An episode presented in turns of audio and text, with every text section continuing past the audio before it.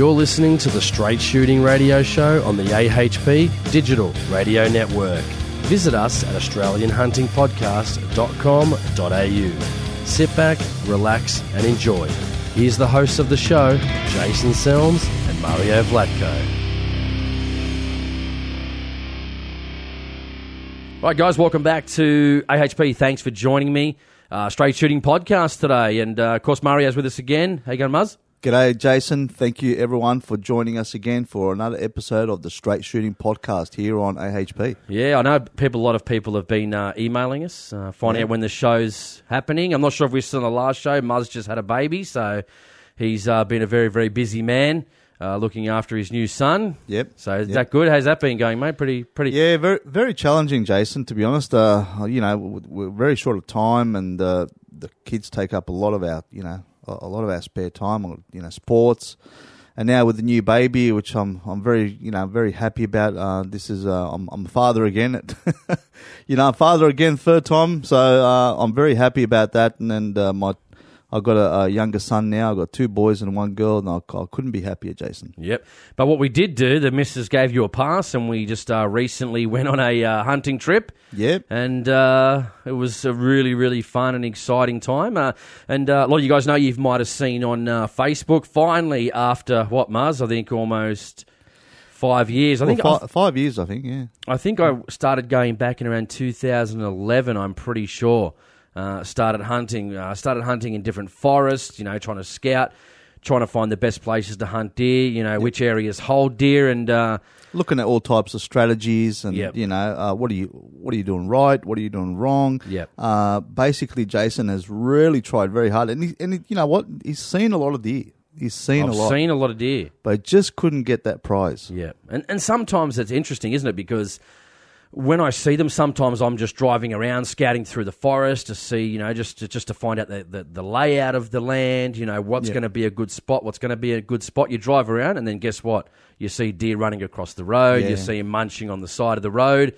Uh, other opportunities I've had, for an example, say going out in the morning and going out for four or five hours and then realize, okay, I wouldn't mind going back for lunch, you know, meet the guys again, have an hour break, maybe you lie down, Yep. then going back out again in the afternoon. And I'm rushed to get back to the car sort of thing because it's that time of day. And then all of a sudden I turn around and I see the, the you know the arse end of sort of two deer running off, you know, next to me. You know what I mean? So and there's different things, especially going out other times and you know having other people get deer as well. Sometimes can be a bit disconcerting. I'm- I'm happy when I go out with people Yeah. that get deer because we share uh, all those types of things. But uh, you know when you keep going out, you think you're in a good spot. Hmm. Nothing appears when you might have seen deer there before driving around. There's lots of, say, you know, like Muzz, we saw lots of deer prints. Yep. And in the area we're in, we're seeing lots of deer prints. Now, I had multiple, uh, uh, a couple of different forests as well, and there was a lot of sign. And that's the thing. Where do you sit? Why is this a good spot? Why is it not a good spot? Yep. Why would a deer just pop out of here in this particular area? And you know, I was I was just excited to uh, get my first uh, fallow buck. It was an, a, a little chocolatey fallow buck, and uh, whilst it wasn't absolutely massive, um, it all just happened so fast, and I was quite shocked because when it all happened, it took literally took about two seconds. For people that haven't seen on Facebook, basically what happened is I, I found a, a good vantage point uh, in this particular forest. I thought it looked like a good area. There was a lot of prints in this particular area. And I, I'd been hearing the croaking because it just apparently started. One of the uh, rangers uh, turned up in one of the specific forests that we're in and um, said, you know, that they've been uh, croaking for, you know, about three or four days after we got there. And um, the interesting part was I found a good spot. I thought it looked good. Went there earlier in the day. Nothing happened. Decided to go there in the afternoon. I was hearing croaking. This wasn't this particular deer, I don't think, because I was hearing it from a different area. And I heard heard something to my left, and as you know, there's a lot of birds, a lot of wildlife, and I thought there was just a bit of fluttering from a bit of wildlife. Then all of a sudden, maybe you know, half a minute, a minute later, I just heard this big bang, and the deer had jumped from the pine, sort of down into this ditch. like, like a thud Yeah, like a big thud. Yeah, Yeah, like yeah. a big like th- you couldn't you couldn't Yeah. miss it. And then came up over the top of this little mound, then sort of onto this grassed area. Hmm. And this all happened in about a second. Then all of a sudden he looked around left and right, and I was behind this pine tree, and I there was a a branch coming off the side of this pine tree. And I said to myself, "Listen, you know, if a deer does come here, which I didn't think there was going to."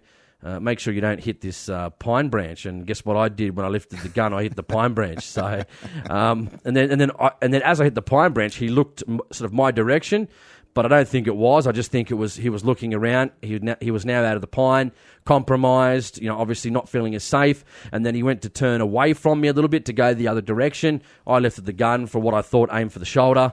And, um, you know, I think I was using the 308, 168 grains of the uh, Outback ammunition. I'm not reloading for it yet, but I will in the future.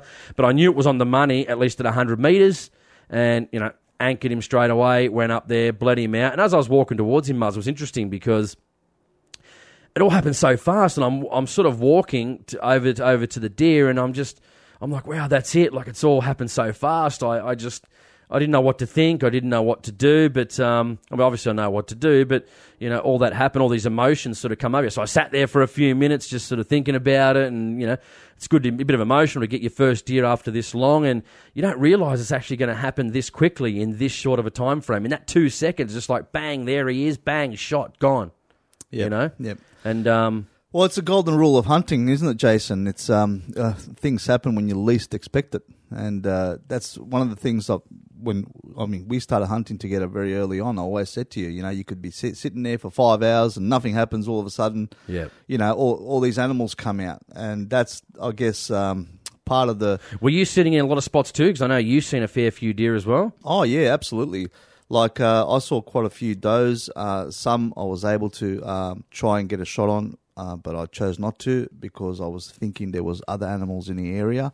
Uh, because uh, there was quite a, a large group of does, some bigger, some smaller, that I saw earlier, and I thought I was going to catch up with them again. So when I saw this uh, young little doe uh, jumping out, and I was thinking there was, uh, you know, more animals following behind her. So I stopped, I waited, waited, waited, and nothing came out. So I ended up getting a bit of video of the doe because I really wanted to pick, I guess, pick my target. I wanted to get a good size uh, eating animal. So I didn't want to just get any kind of, um, you know, just any, any baby animal. So I wanted to get a good size animal. And uh, then later on, I did see that large doe. I did see her, and she was good size. I mean, I'd easily, easily be about eighty kilos, easy.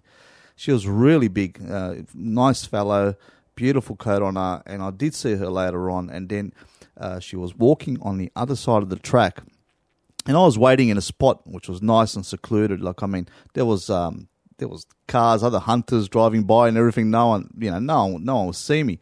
So I was waiting in a nice spot, and um, I saw her coming out of this game trail, and then she started walking along the track, and then. Uh, as I was about to take a shot, she went into some bushes, and I thought she was going to come out the other side. I was getting ready, uh, had my gun ready. Well, you know, I think this is it. This is it. I'm going to get her.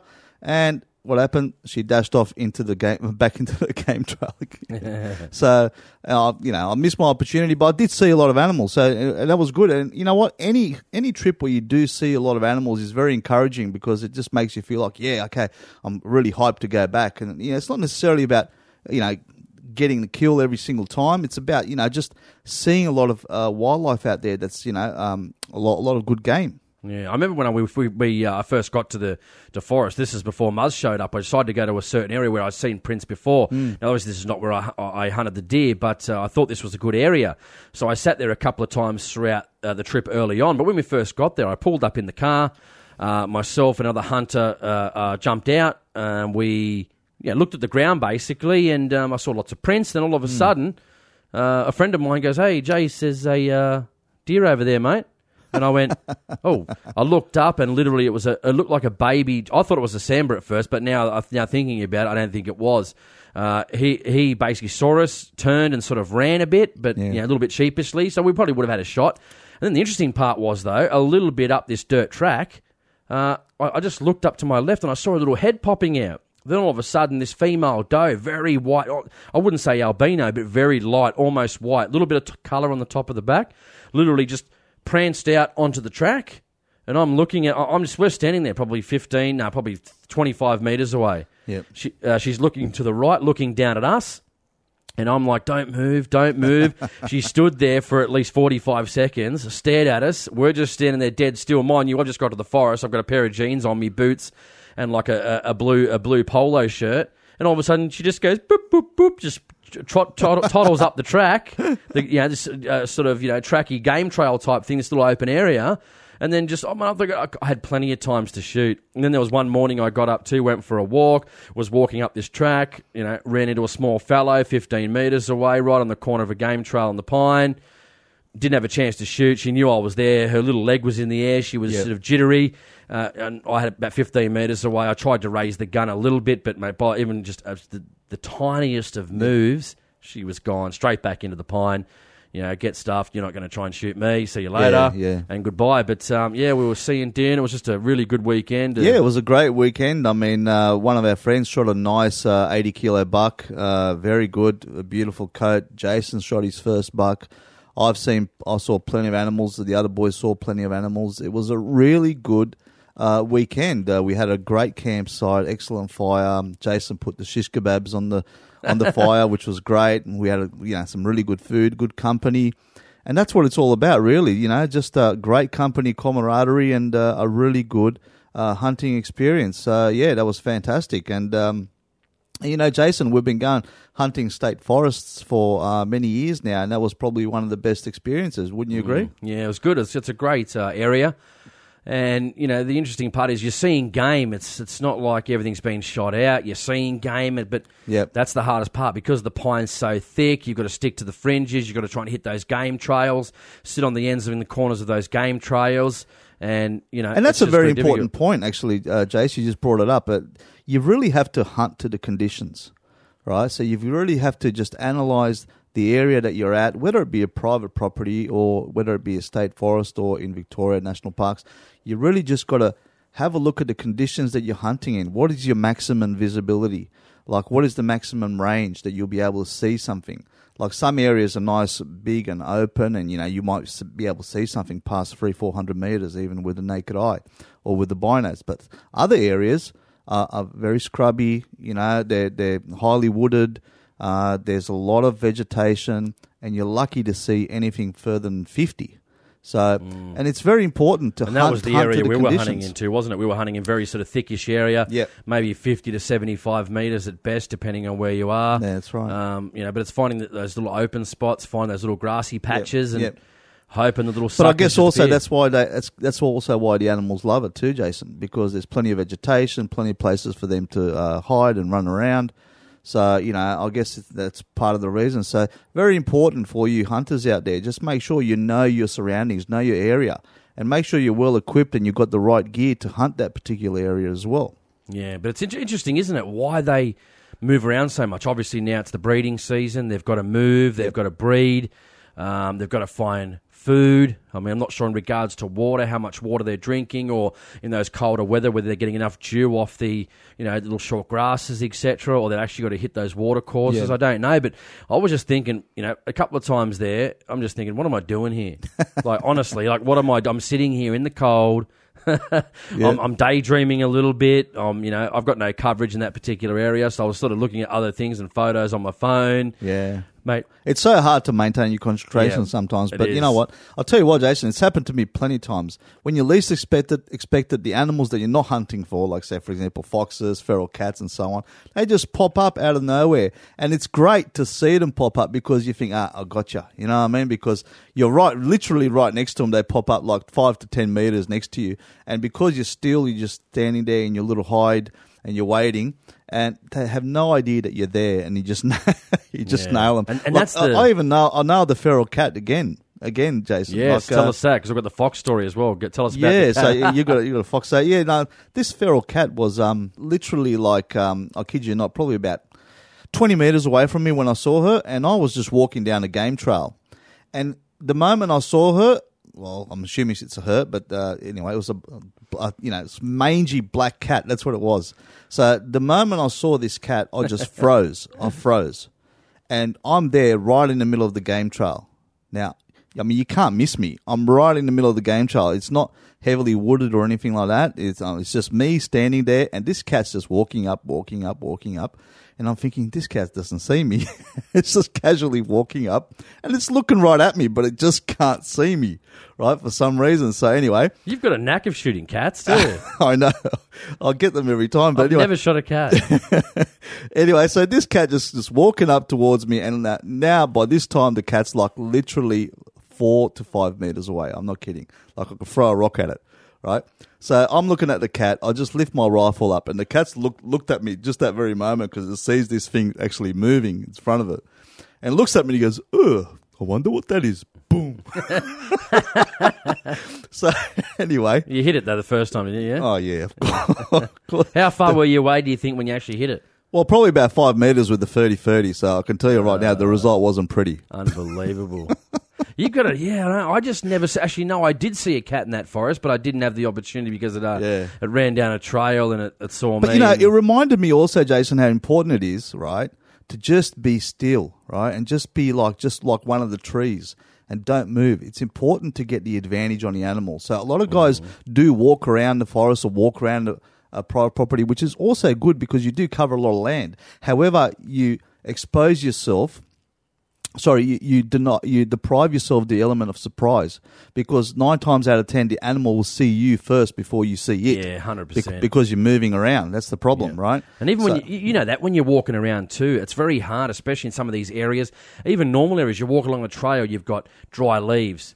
You're trying Yeah, to walk yeah. along. You're stepping that- a lot of things, Yeah, even if you're walking on the sticks, si- whatever. Yeah, you're walking on the side of a road, for an example. You've got um, uh, uh, you know, sand. You've got grit. It's Yep. when it's so quiet, it's almost impossible to walk without scaring deer, at least deer and other animals as well. Uh, I noticed that every time I've, I've, you know, how many times I've walked through a forest. Oh, deer, gone. Oh, deer, gone. Oh, look, deer right in front of me, staring at me. Wish I had a gun. Gone. Yeah, but that's why also, you know, you have those moments, especially if you're in an area where there is a lot of trees. If the wind's blowing, you can hear the trees creak, you know what I mean, and making noise. And during those times, when you're walking, uh, at least, you know, you've got that opportunity But to I reckon they walk. know. They just they know that. Do, do, they just they know it for some reason. I Maybe, maybe they why. can, maybe they can sense it, but to be honest, with my experience that I've I've noticed the times when I'm just standing still, and uh, even when I'm walking, if I'm walking very very slowly, if you get the element of surprise on the animal, it's they usually can be as as close as ten to twenty meters away. They will not know you're there unless, of course, the wind the wind is blowing your scent in their direction. So in in that case, they'll they'll know you're there from hundreds of meters away. In some cases, so. But that's it, you know. Like it's really good. It's it's important to think about those strategies to get uh, to make your hunt successful. Now, the other thing is too, Jason. Okay, we were talking about uh, out of all the ridiculous gear that we had in the past, like you know when we started going hunting and we had you know all types of guns, different scopes, and so on. Yeah, and yeah. and I'm guessing that most of the guys who are out hunting, who are beginners, have probably experienced this, you know, many times. You know, you go out, you buy something, you think it's going to be fantastic, like a brand new gun or scope or whatever, and just becomes completely just um, Useless not or- not suitable for Yeah, not for the application, not fit for purpose, not yeah. fit for purpose. And we were just Yeah. talking about that, and I'm thinking, yeah, you know, you're right. How much equipment people have gone through because they thought, oh, this would be a good idea, but then realize, oh, no, it's crap. You know, so Yeah. No, and exactly. it's, and it's very interesting. And, you know, we're talking about scope selection. Now, scope selection is really, really important. And the reason why I say that, it's basically makes a difference between, um, I guess, you being able to shoot an animal very quickly, acquiring a target very quickly and easily, or not being able to shoot anything at all. So you, you might go hunting, and during that trip, especially if it's deer or uh, you know other types of uh, elusive animals, like for example, pigs can be quite elusive. To be honest, sometimes uh, you won't just find them everywhere, except maybe you know Cape York or something like that, where they're plague proportions. But uh, in Western New South Wales, unless you're on private property that's got a you know uh, I guess a that's overrun by feral pigs. Pigs aren't always easy to hunt, especially in state forests and also um, you know in Victoria in the national parks. Uh, and that's I guess quite a lot. Of, you know, many many factors regarding that. I mean, a lot of guys out there with pig dogs, they get them with pig dogs quite easily. But hunting them with a rifle isn't isn't easy because they're very very quiet through the forest, especially when they're just going when, when you're just passing by, unless they're feeding or unless they're fighting or something like that, or you know, unless there's a big boar making sounds. You generally won't hear them, and uh, so what with the scope selection. Um, always consider your terrain. So, for example, if you're hunting in an area where you know its, its visibility is maximum 50 to 100 meters, uh, then you probably don't need that big five to 20 by 50 scope on your you know rifle that you've just made it look like a full sniper rifle or something like that. And uh, you know, and it's probably got a big heavy barrel that you know after carrying it for about an hour, you, you think, my God, I wish I could drop this thing down now. You'd be So- surprised how many people. There's a, there's a Yeah. guy I was having a chat to in the forest, and he was carrying a uh, Tikka CTR, which is I think is a is a heavy barrel, you know. Um, and it's interesting because and girls, I've made this mistake. Trust me, from someone that's done it, I think I've everything I've ever owned, especially in regards to firearms. I don't I don't think I Hmm. own an original firearm that I first purchased when I got into shooting. Yeah. And the reason is, I'll give you an example. I had the 7 mil 08, fantastic caliber, as Muzz was just um, alluding to in regards to scopes. I think I put on my original 7 mil 08 deer gun. You know what I put on it, Muzz? A What'd you put? six and a half What is it? To 24 Six to 24. by 40 or 42, whatever it was. It was a Bushnell Yeah. Elite 3500, I think it was. Now, I mean, that's ridiculous. I mean, when you looked at it, it was a telescope. You Yeah. know, and on it, on mine now, I, I end up trading that in. As some people know, I sold that. Now I didn't sell these uh, the seven mil because I didn't like it. Seven mil is an absolutely fantastic caliber. The only reason I sold it is because I wanted to reload. It can be difficult to get brass. I mean, there's not an, a, a large amount of selection of projectiles as there is Yeah. for 308. So I ended up purchasing a 308 and I kept the scope, which was a 3 to 9 by 40 Zeiss Conquest. Now, Muzz was talking about scopes. Now, if I honestly was doing it again and I didn't have the Zeiss Conquest, honestly, I'd probably either go a 1 to 5 if they still make them or a 2 to 7. Yeah, uh, know, one because to they're five small, hard, yeah.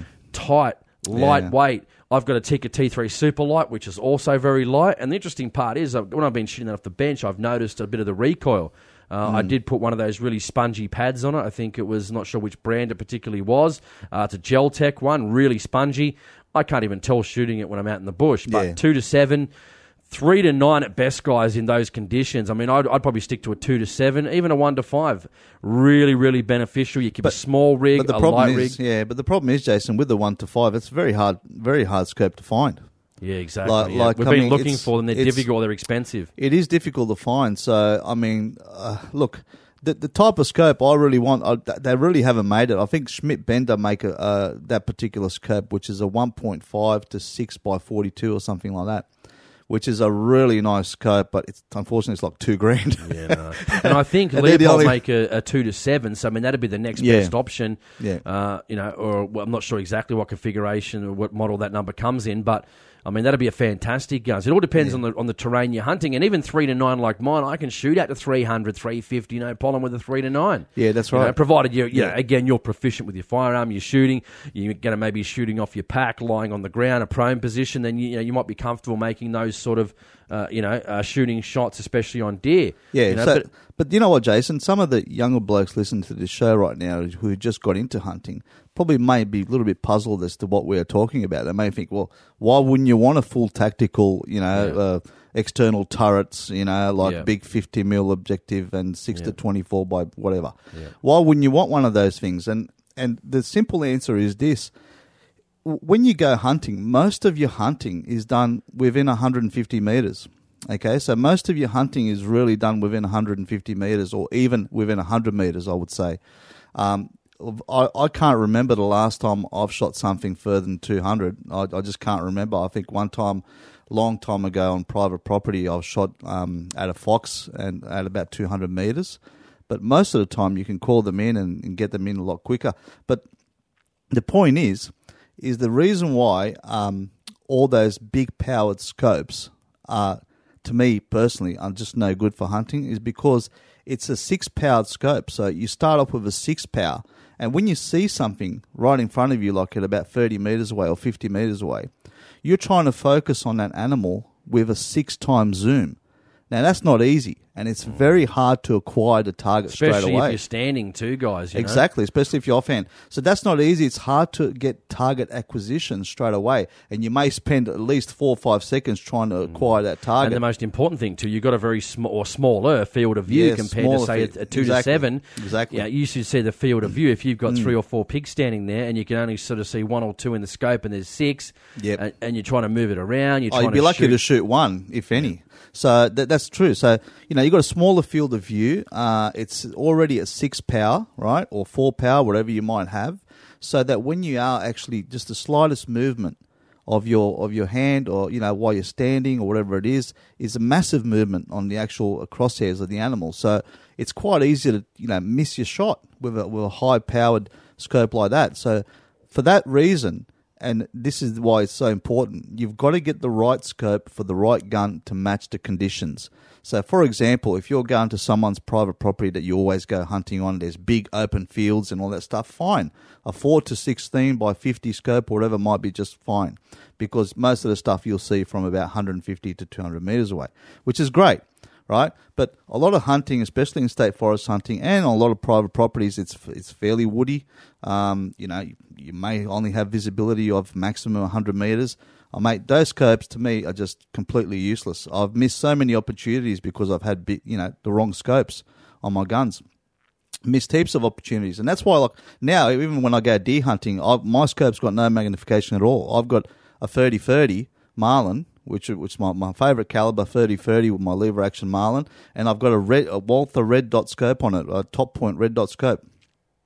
So, and that's got no magnification whatsoever. It's not perfect. I mean, in low low light conditions, I mean the red dot can be a little bit annoying, but to be honest, I've chosen that because it gives me the fastest target acquisition. So anything that pops up in front of me, within two seconds, I can acquire and dispatch the target. Very simple. So that's what I like about it. Now, other scopes, of course, you know you can you can get a whole bunch of different scopes, and there are some brands out there like Burris, like uh, Bushnell. You've got uh, Leupold make a, a VXR, which is really good quality scope. Zeiss, Redfield. Zeiss, yeah. So I would recommend really for a deer hunting rifle, I'd recommend a two to seven by thirty three or two to seven by thirty two, whichever configuration they make. I think, um, yeah, like just the brands that we mentioned make a pretty good model, and just make sure you get the right reticle as well.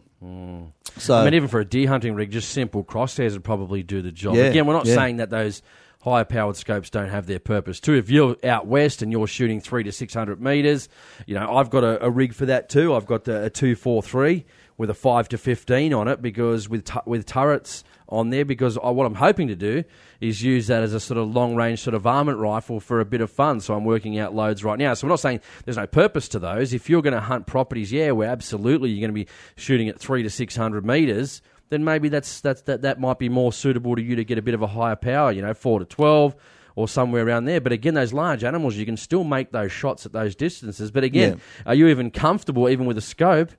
Do you know where your bullet's going to go at 500 meters? But that's the thing You know? too, Jason. Even with a, A lot of lo- people don't. No, that's right. Even with a lower powered scope, you can shoot stuff, you know, close range as well as a little bit longer range. So, Mm. I mean, two to seven is ample for shooting animals at 300 meters. At seven power, you can see a pig or a deer quite easily at, at 300 Mm. And the meters. targets no are a problem. lot bigger as well. So you, I'm not saying there's more room for error, but generally the target acquisition is going to be a lot easier Yep. than say shooting a rabbit at say three to 400 meters. Yeah, so I've got a list of just a couple of scopes here, which are 2 to 7 by 32, 2 to 7 by 33. And you've got the Leupold VX1, which is roughly around about the $300 mark. The Burris Scout rifle scope, which is also good. It's got a ballis- ballistic plex reticle.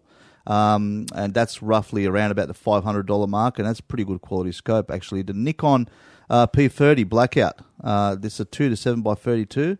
Uh, so that's a very nice scope as well. Uh, Leupold VXR, which is a 2 to 7 by 33, and that's a, a, really good quality scope, actually. That's around about the $600 mark. And then you've got other scopes like the Vortex uh, Crossfire 2 Scout Rifle Scope, which is a 2 to 7 by 32, and the Zeiss Terra, uh, uh, which is a 2 to 7 by 32. So, you know, like a lot of a lot of good scopes that you can put on your deer hunting rifle. And um, now, but Jason, rifle selection, rifle selection. This Yep. is very important, right? So, okay, what kind of rifle uh, for safe hunting, you know, medium to large size game, uh, you know, in a state forest or private property? Um, what kind of rifle would you select? What kind of projectile? What kind of bullet? Um, me, 30 caliber all the way. I love I love the 30-30 or 308. Anything uh, around around the 30 caliber or upwards is is for me is is the best. So um, I mean, you're not saying there's any because there's not a lot of guys will go, oh my god, here come the caliber wars. But I mean, anything, Yeah, you no. know, 270, 270 upwards. 308, yeah. 3006. Yep. I mean, depending how big the fallow are, 243. Hmm. Um, all depends, you know, on what you're going to. But again, you never know what size deer you're going to encounter, especially if you're down in uh, Victoria. You've got what the minimum caliber's 270. Yep. There's no minimum. There's only recommendations in New South Wales, but you just never know. So, um, you know, and most of our game, I think I'm shooting 168 grain in the 308. That's because that's all Outback make in the. I think it's Yep. uh, uh, the Outback ammunition. But I mean, if I was going to do it again, uh, and I'm going to reload, which I eventually will when I go through these loads, I probably wouldn't go more than 150 grains, 140s, 150s, Hmm. even I think 130s. I mean, you're getting a bit more speed out of them. That's going to knock any game. Pigs, deer, Yep. um, you know, maybe the 150s for Sambar, but again, you're shooting them in the right spot, you're not going to have a problem. Yet the 7 Yeah. mil 08, again, another good caliber as well, but again, a bit harder to find, you know, projectiles. And the reason I say stick to the main calibers, and a few people have done videos on this, I think too, there's um, uh, Alex Proft, who goes uh, Yep. Aussie Bush Harvest, who makes videos for YouTube as well. He went through a bit of a cal- caliber video the, about a couple of weeks ago, uh, and stick to the calibers that if if you are shooting factory ammunition, something if you go somewhere, you're going to be able to buy ammunition for. You know, that's not going to cost you an arm and a leg. I mean, I think I'm buying the the Outback Ammo 308. It's like twenty six dollars for twenty, which is not too bad. That's for, not too bad. yeah. for 308. That's really good. Yeah. Whereas you've got the more expensive calibers. You know, seven mil. You're looking about forty plus dollars a box. Three hundred Win Mag. Yeah. Again, great calibers, but again, Exactly, a lot um, more expensive. I guess it, what it comes down to how much bang you're getting for your buck. So I mean, There's no deader than dead though, man. I know, but here's the thing, right? So like for, some of the bigger game, like some of the Sambar and, and so on, I mean, a- anything bigger than 150, 160 grain uh, projectile should be pretty good as long as it's a well placed shot. So just consider that. Now, rifle selection, Jason. Uh, a lot of guys go out there and they buy all this big, heavy tactical Yeah, stuff heavy barrels, no and good. you know the, these tactical uh, frames and chassis and all that stuff. I mean, that all looks fantastic, and I'm a big fan of those rifles, and I, I love guns altogether, right? But what we're talking about here is practical hunting, okay? Practical hunting. So we're talking about not looking like Rambo when you're out in the forest, or in, you know, not looking like you're going to take down bloody you know the Middle East or something like that, but just but just having some practical gear that works. It works well. It's functional. Yeah. And also, uh, it's Stick to your light hunting Yeah, barrels. That's my opinion. Ex- hunting exactly. barrels. So you got, I mean, different. You got Remingtons, you got Howas, Sab, Yep. you know, the Ruger Gun Scouts. Your my favourite Tikka. I'm a bit of a Tikka whore. People laugh at me. Yeah. If it's a Sako, T- hey, Tikka T3 lights a great gun yeah, selection. Tikka T3 light. You got anything with a light barrel. I mean, if you're going to, I know guys that walk around with varmint barrels in the, you know, Tikka T3 or Tikka or T3X super varmint. Mm. I mean, if you want to walk around with a gun that heavy, fantastic. But it's just not practical. It's Yeah. just, especially if you're walking eight to ten kilometres a day. Uh, mate, you try and carry that. I don't care how fit you are. You know, you're gonna you're gonna feel it by the end of the day. If that's what you want to do and that's what you're interested in, hey, all the power to you. And the, but- the other thing too, Jason, also is barrel length. Very important. Now, people don't sometimes consider this. They think, oh, wow, it's got a big, shiny stainless steel barrel. Excellent, you know, like 22, 24 inch, whatever it is.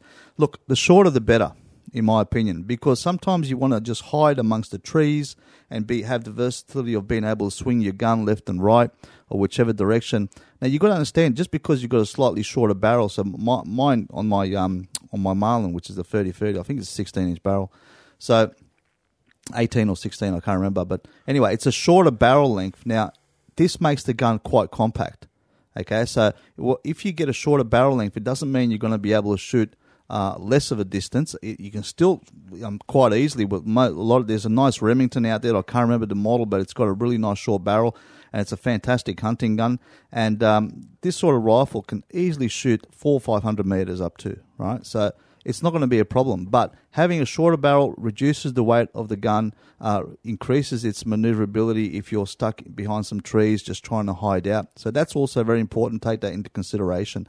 And also, as well, like for example, if you've got a big heavy barrel, at least you, you know that if you try and line your shot up, you're not going to get stuck in the trees, eh, Jason? exactly Like like. I did. You know what I mean? But I, I'm actually really, really impressed. I'm glad I've got now an outfit that really just suits my purpose. Three to nine by Hmm. forty, Zeiss Conquest, and then I've got the Tikka T3 Super Light stainless steel with the fluted barrel in 308. I tell you what, I, I shot a fox and a deer uh, over our recent hunting trip, and mate, I didn't even feel the 308. Uh, Yeah. in, in the No, hunting application, didn't feel anything at all. But before we finish off, I've got one story as well. What's that? About the fox on the on the trip as well. Oh, now, yes. this is an interesting one, guys. So I'm walking down this trail. I'm, I'm about to link up with a, uh, a game trail, so I'm like doot, doot, doot, Mm. down the road. All of it, you know, using my. I've got, got some new binoculars as well, so I'm just testing those out as well. The, Yeah, I saw them. Yep, the first Nice. day, and uh, all of a sudden, this fox just pops out on the trail in front of me. Conti- and it starts walking in the same direction as me. So let's say we're walking in the 12 o'clock position. It's going towards 12 o'clock, and so am I. So I stopped instantly. All of a sudden, it came to the trail, and then it sort of just, just sat down. And then it sat down, or actually, no, it sort of sat down first, but then it kept going, and then over this little mound, and it was sort of sitting in between this mound. And I'm thinking, okay, well, I'm not going to blow deer cover. Don't worry about it. Just just let it go. And then all of a sudden, it kept sitting there. So I'm just standing there, just watching it, and it's you know on the ground. It looks like it's looking for mice or something like that. It's just heads moving left and right on the ground. I'm thinking, okay, it's obviously looking for food. And I thought, you know what? It's a little bit before deer time, so it's a couple of hours before dark. I'm just going to shoot this thing, you know what I mean? Just get rid of it out of the state forest. You know, it's probably been hunting native animals. Anyway, so what I did is I had my binoculars on. I got them on the harness, so I didn't want to lie down on top of them. So I put my took my bag off, put the bag down on the ground very slowly, and then I got down. I took my binoculars off, just laid them on the ground next to me, put, and I got on one knee. And it did turn around, but then all of a sudden it was just must have been looking for something, like hmm. something was buzzing around its head. I don't know. And then all of a sudden, so I got down on my stomach, gun on top of the bag. By that time, I had a lower point of view, so I could just see the sort of top of the shoulders and the back of the head facing So, away so in- from me. you're in the prone position. That's right, in the prone Yeah. position, lying down, guns on the on top of the bag, getting a nice sight, probably 50 metres, 60 metres, couldn't be any more than that. As I said, only seeing the top of the shoulders and the head, just aimed, just breathed out, boom. Instant in that in that second, like what happened with the deer, in that second, you sort of seen what happened in that Yeah. last, even though you recoil, you got that split second view.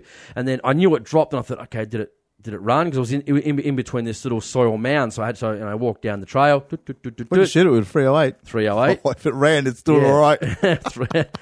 308, 168 grains. And then, yeah, and I got down there, mate. Honestly, I was actually quite surprised with the amount of damage. I know 308 damage, Mm. but normally you think they would pass through. It probably did pass through. I don't know, because there was, there was a gaping Yeah. hole the size of probably two cricket balls in the side of its neck. Uh, must have went in through the top of the shoulder, gone, totally dead. Uh, it was actually kind of good. Kind of made. I should. I made made a video about it, so I should put that up on YouTube. But that's Uh, also another interesting topic, Jason. Shot placement. Shot placement is very, very important. Now, Mm. I'll tell you right now. Um, I remember the first time I shot uh, my, when I, when I first shot my first buck. Actually, um, wow, what a moment! I just think about it in my head. I was I was um, quite fortunate actually because I was stalking this animal for quite a while, and um, finally he came out of the woods, and I had this opportunity on my right hand side. He was broadside to me, perfect, um, perfect position. I lifted my 30-30 up, aimed for a heart lung shot, perfect, boom. He ran about 10 meters, and that was it. He was dead. So, really lucky that I got a really good uh, side profile on him. So, I got him broadside, excellent shot. And, you know, that's very important. So, sh- a shot position is very important. And the reason why is because if you injure an animal, especially, you know, a large pig or a deer, they're just going to run away. Especially You've in that you- thick got- stuff too. Exactly. If they You- go back got- into the thick stuff, you're Yeah, never going to no, find them. You're never going to find them. So shot placement is really important, guys. Now, sometimes this is difficult to achieve because, especially if this could be your first deer that you've ever seen, like you know, you got buck fever. I didn't have it. I must know? admit, after this long, this is the first trip, Mm-hmm. right, where even seeing deer, not that I didn't have buck fever, but it didn't have the same effect, if that makes sense. Like Right. before, I'd really, Like I'm like, oh, my heart. Probably starts- because you've seen plenty of deer prior. That's probably what it is. Maybe it was. I just even on that trip, I go, oh dear, that was good to see. But I wasn't like, like, heart, like all all of a sudden, there's one heart Mm. rate going up. Like I did get it a little bit when I shot the deer, but that was because more. Well, I hit the branch in front of me, and Yep. it was over in two seconds. I just didn't have a chance. I'd aimed, Happened real quick, eh? yeah, wanted to hit the, tried to hit the shoulder, aimed, squeezed off as quick as I could. End up being a lung shot, wasn't bad. Yeah. you know, cut his throat, bleeded him out, and then you know took the meat. Well, excellent. Well, I mean, that's very important. Uh, a well placed shot is extremely important. Now, when you see that deer coming out of the bushes, then you might get, you might get, you know, a little bit of adrenaline running through you. You'll be a little bit nervous. You know, it's called generally called buck fever. What you need to do is you need to just at that very moment try and control yourself. It's hard though. Very it is hard, very hard. very Try and control yourself. Don't let off a shot, you know, in, in haste. Uh, keep an eye on the animal. Make sure you get it the right the right uh, position for the animal. Uh, wait if you have to. Um, just be patient. Get a really good shot placement, heart lung shot or a really good neck shot. I, I recommend.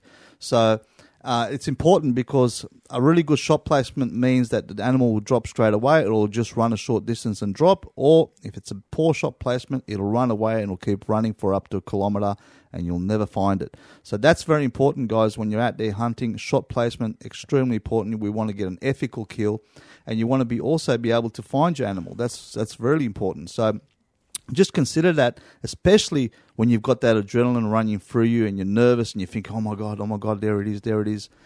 Okay, calm down, calm down, look for your scope, breathe out, and then place your shot properly. There you go. Would you like to advertise on one of the most tech savvy mediums on the internet? Then why don't you advertise with us on the Australian Hunting Podcast? If you have a product or business that you would like to promote, then we would love to hear from you. Become one of our partner advertisers by calling Jason on 0425 881 967 or email AustralianHuntingPodcast at gmail.com. Looking for a big weekend? Australia's biggest sports shooting and outdoor event, the SSAA Shot Expo, is now even bigger with hunting gear and outdoor equipment from the world's biggest names, plus demonstrations, talks, and entertainment for the whole family. Over 150 displays, one location, the SSAA Shot Expo, Melbourne Showgrounds, May 20th and 21st. Book online or pay on the day. Visit shotexpo.com.au for sponsors and the full program. Oh well, that was a great conversation. We've been talking a lot now about hunting, which is which is kind of good. It's a bit different. I guess we'll go into the, the politics and the issues now, but um, But you know, uh, it's good, Jason, because you know a lot of times we open up the show and it's just bang straight onto the politics, straight onto all the things that are going on around the country and around the world. Well, this time, you know, it's good. We talk a little bit about hunting, a little bit about rifles and scopes, and you know, uh, deer hunting, and uh, your first uh, first buck, Jason. Congratulations, first deer. all right. First, let's go to a few uh, emails, Muzz. Listen, Um, listener emails. yes, from uh, David. we love our listener listener Actually- listener emails. a bit of a tongue twister. Yep. Uh, this one is from David. Now he goes, I love the show, guys. Gets me through the slow days at work. It sucks now that I'm up to date. I have to wait two or three weeks between a new episode. Jason, you're, pi- you're pissing me off. If you, I know you may be a bogan like me, but the word is pronounced g- uh, genuine, not genuine. Okay, well, maybe did I, did I say genuine? Is it genuine or is it Gen- genuine? Genuine. Yeah, but if I say, are you, are you genuine? A, are you a genuine? Are you a genuine guy or a genuine guy? Are you genuine? Genuine. genuine. Yeah, yeah, Genuine. Okay, fair enough. All right, I'm wrong. All right, David, you're Thanks, right. David. So, thanks, David, and for yes, that one. uh, yeah, Jason is a bogan. All right, next one is uh, from Nick. He goes, Hi, Jace. I was just catching up on a few of your podcasts today and happened to tell you, uh, sorry, hear you talking about starving David Shitbridge of Oxygen. As someone who constantly floods his page with facts and realities and have yet to be banned, I want to give you another look at it. I know that the Greens are never going to change their policies, and I can't wait for the day they end up in the scrap heap. But I don't post there for them. I do make sure that people on the edge or those that are open to changing their stance see that info and form their opinion. I don't see the point of writing to him, but if you can make a fool of him publicly and it changes one opinion, I think it's worth it. Anyway, love the show. Keep up the good work. Regards, Nick. Nick, hundred percent agree with you, mate. Keep up the good work. Yep. I mean, it's not. I'm mixed on that one. I mean, I, I understand where you're coming from too. I, I Look, if he's being respectful and just making his point, and so that people can read the other point of view, yeah. I mean, it's definitely worthwhile, especially if he's not getting banned. But what I'm saying is that a. I'm not saying it's not a value of time invested. What I'm saying is, could we do in better things such as? I mean, I saw two guys that I know uh, uh, on Facebook a couple of weeks ago. Yeah. You know, having a massive fight over two particular pro gun parties, and they were talking about, or three actually three different pro gun parties, and it went on for about two days. Ah. And, I, and I know one of them in particular. is, is a- it a my my pro gun party is better than your pro gun yeah, party? basically, and then we should be doing this and who are we're voting for. And then I'm thinking, if only we, and I, and I know one of them in particular doesn't write letters to local members, politicians, doesn't Yeah, make appointments. yeah. And I'm thinking, if only that time was better spent writing to your local members, you guys achieved nothing by having this conversation. True, sure, true. it was a bunch of egos clashing with each other, but what's the point in that? What are we achieving by that? Nah, that's You're right. better off writing to your local member, and a lot more would have got done. So anyway, but I, I mean, I understand where you're coming from as well. I know, you know, sometimes you do have to refute an opinion, but sometimes you're never going to change that guy's mind, and all the people that no doubt follow him, you know, are going That's to be right. of the similar opinion probably to him But, anyway. I- but I think Jason, instead of instead of arguing about the pro gun parties, what's more important is we get all the all the young shooters to start voting for pro gun parties because a lot of them are still voting for bloody Labor. yeah, or you know, liberal, or liberal. or, or nationals, or At least at least give the pro gun parties a vote. And I, and I know a lot of the young guys because they you know. I guess when you what's the old saying, Jason? If you're if you're not a socialist by twenty, you got no heart. But if you're still a slow socialist by forty, you got no brain. I guess that's true of hunters as well. Yeah. So you Uh, know, No, you're right. This one's a good one from Philip. Now, I don't think of this is a little bit. This is about Muzz as well, just a little bit. oh, here we go. Jason, been listening to the podcast for a month or so when I stumbled on a link. Good to see a few blokes fighting for shooters' rights. Apathy is bad in Australia, but lots of us keep our heads down because the government, cops, and lots of people hate us. When they come for us, we will fight. I've started writing to the uh, writing to the bigger ones as I don't want the local ones sending cops to my house to check me out. Only disappointment was going on YouTube and not finding the clip of Muzz using his long range mass death machine, you know, which is the Adler, to shoot that fox at 100 metres or so. Mate, I've got to actually go into my list. I'm going to see if I can find that. Uh, I don't know what he's going on about with that earlier statement. Cops, cops, or whatever it is. well, you must probably yeah, writing to the cops. Don't write to the local ones, but you probably wouldn't be anyway. Really, you'd be probably be writing to your why would why would you be writing to the cops? Wouldn't you be writing to your local member? No, but you write to the police minister for an example. Oh, or, right, okay. Or, or head. Yeah, but the police minister is not necessarily a police Yeah, but- officer. okay, not- but not- sometimes no. you might write to Scipione for an example, Right, or, yeah. or you know, uh, police un- understand, commissioners in specific states. I'm not sure if that's what you mean, Philip. Hey, write me again. Correct me if I'm wrong. Yep. But um, yeah, if I've got that video, we should. I tell you what, when that happened. Ah. Honestly, I actually did get pretty shitty with Muzz. He goes, "Oh, oh, I thought it was." I said, "No, you didn't think nothing. It just you, you can't shoot a fox Ah, with an look, Adler at look, I- 100 I, I meters." can't get out of it. It was a complete stuff up on my end. I One time we went fox hunting. He was on song when we had it. There was a time we went to another forest, and um, You know, you just have that moment where you think, "Oh no, what have I done? no, done?" that was right. We went to the fox hunting in another property. That's what it was, and you were on song that day. Yeah, I think we nailed even on one stand. We nailed yeah, two foxes. Yeah, you we were smashed a few, but you know, what can you do? Sometimes you have an off day. what shooting at about hundred meters. Unbelievable, I know. unbelievable. Sometimes you think you've got a different gun in your hand, so you know, you it don't, wasn't a don't rifle. remember. No. I should have had one. I probably would have shot it myself. Yeah. Anyway, all right, we've got another one from Greg. Uh, good one, a uh, overs- overseas listener. Ah, here we go. And Muzz loves the uh, Trump fans. Oh, I love them. as I do. So, greetings from Iowa. This is from Greg. I really enjoy the boys' podcast. It sure is eye opening to know the laws in different countries are way different than here in the US. As far as firearms freedom go, Iowa is relatively a free state concerning firearms laws. And with the Trump administration, we'll be working to strengthen those. It's very interesting to me the differences in which our government, although coming from the same background, ended up very different. Our government treats us citizens, sorry, treats us as citizens, your government treats you as subjects. That being what it is, all people have certain inalienable rights uh, to self preservation, is one of them. And if you're a citizen in good standing, your right to own a firearm should be guaranteed by the government uh, and not infringed upon. The whole term you boys use of fit and proper person is absurd, with the term being wholly subjective and without objective parameters that can clearly be defined. It is open to abuse by politicians and those in power. Australia before Port Arthur incident was a civilised nation, and Prime Minister Howard's actions after Port Arthur only worked to infringe upon the citizens' rights. Uh, is, is the nation truly safer if a man can't properly defend his family's safety in this greatest time of need? Yours sincerely, Greg. P.S. Go Trump. Greg, thank you very much. All the way from Iowa. Yeah. What a wonderful state. The wonderful Uh, state of Iowa, the corn grow is it corn growing region of Iowa? I, I think, think it's where they grow corn sure, in Iowa. yeah. I'm pretty sure. But look, Greg, I agree with all your sentiments, and uh, thank you very much for being a keen listener to the Australian Hunting Podcast. I agree with everything you say. And yes, you know, all we can do here in Australia, yes, I agree with you, the government does treat us like subjects, and I guess that's part of the British colonial rule, I guess. You know, that's what it's all about here, and unfortunately, unlike you Americans, we don't have um, our rights guaranteed by the Constitution. Yeah. So uh, it's something we've got to work hard towards, and uh, hopefully, you know, with more support from people like yourself and uh, you know others uh, like-minded like you here in Australia, hopefully one day we'll get there. Exactly. Now, there's a guy, um, Vasco, who sent me an email about whether I wanted to uh, convert YouTube videos uh, of the podcast to, to YouTube videos. Now, if you haven't signed up or you haven't uh, subscribed, the podcast is on YouTube now, so I've been uploading it. So, I I mean, obviously, if you, if you can help out, you want to.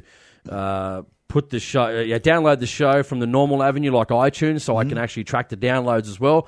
Um, but it also is available on YouTube, so that's really important as well. yeah, there's You know- absolutely no excuse, you know, now, Jason, for not being able to listen and listen to the this Yeah. great Australian hunting podcast. So we've got it on YouTube, it's on um, iTunes, it's on Stitcher, it's on the website. on the website. It's everywhere. Um, or literally everywhere. There's no excuse not to be able to uh, listen to it. So anyway, Jason's done a great job uploading all the episodes, all the episodes onto the YouTube channel. So Jason, what's the YouTube channel again? Um, I'm just gonna. What I'll do is when it comes, well, I'll put on the Facebook page because right now I've got to get over a certain amount of subscribers, and I'm actually going to give it a specific URL. Ah. Specific URL. So it'll be basically YouTube.com forward slash Australian Hunting Podcast, whatever Awesome. it may be. I'll let you know that as well. But speaking of that, what I did want to say, and I forgot to do this at the start, we're on Patreon.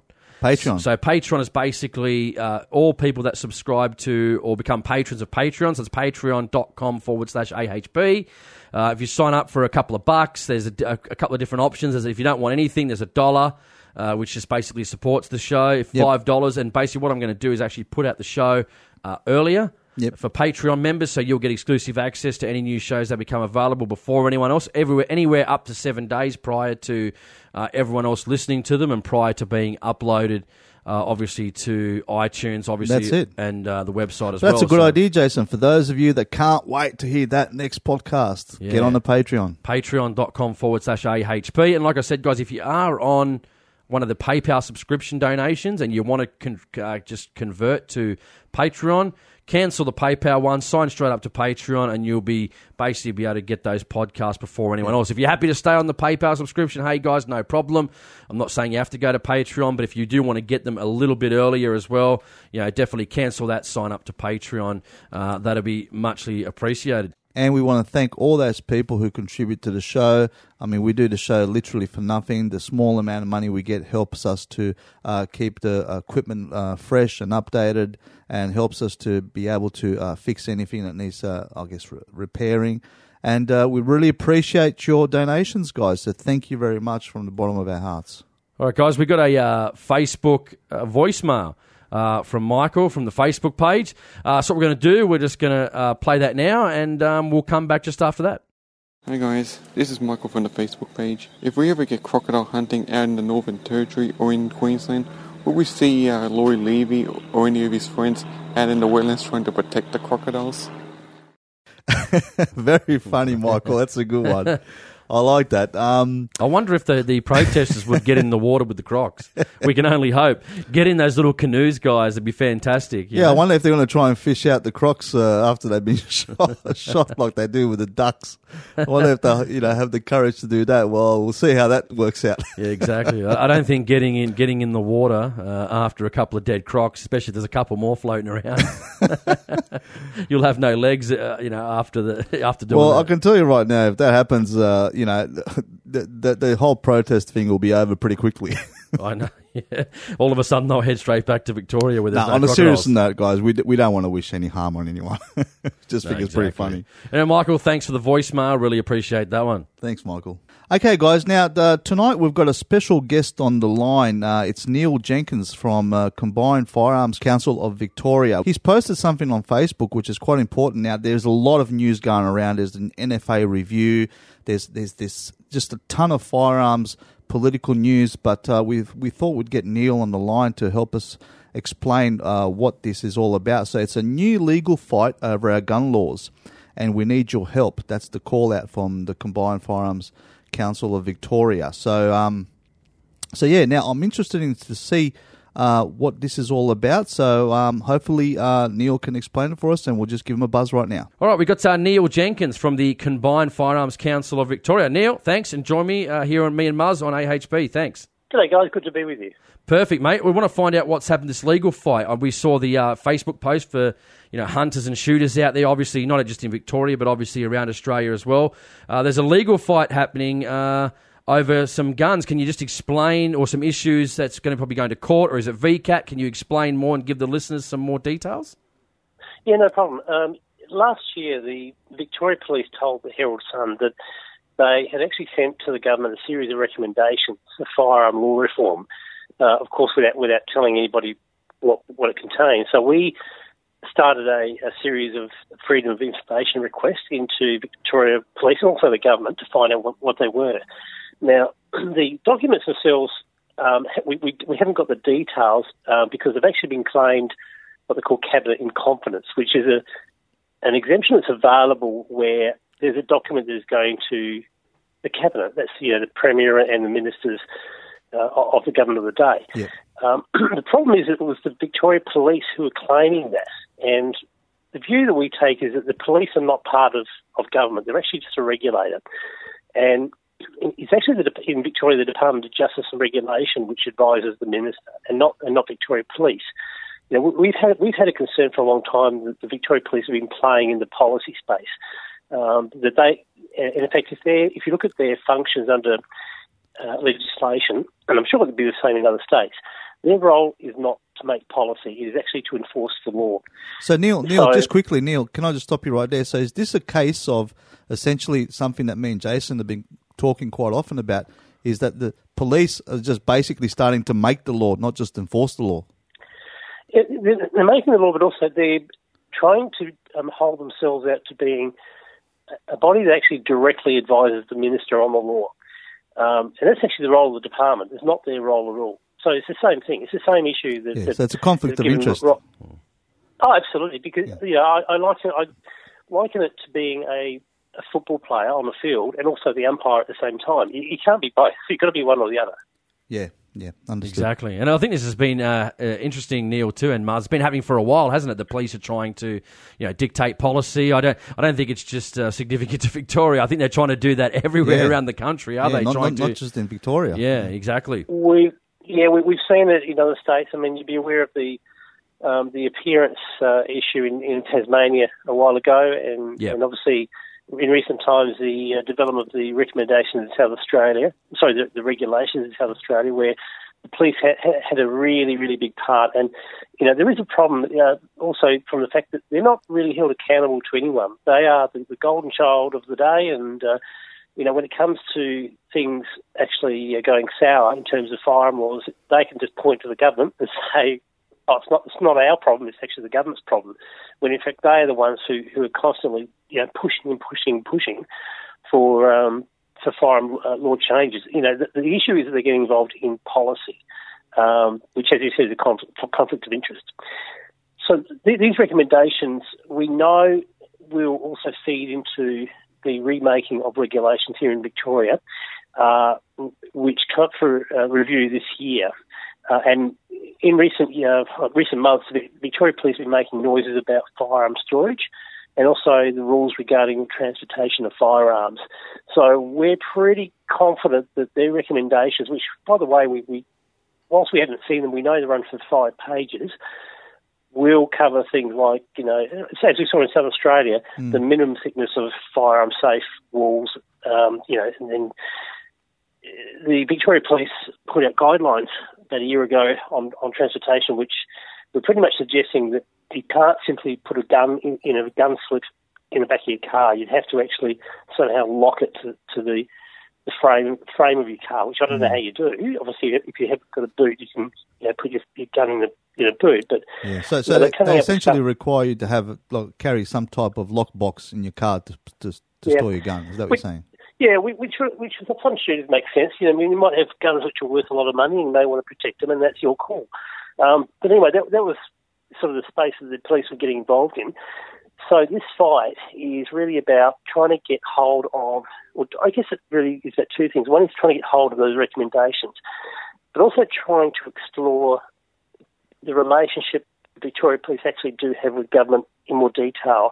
Specifically, their right to claim cabinet in confidence, because as I said, they just don't have a role, uh, certainly no role in briefing uh, um, government or cabinet material. Right. Yes. So so explain to us. Okay. So this is why it says here on the page why we're uh, taking Victoria Police uh, to VCAT. Um, explain to us what that process is and how uh, listeners can help. Okay.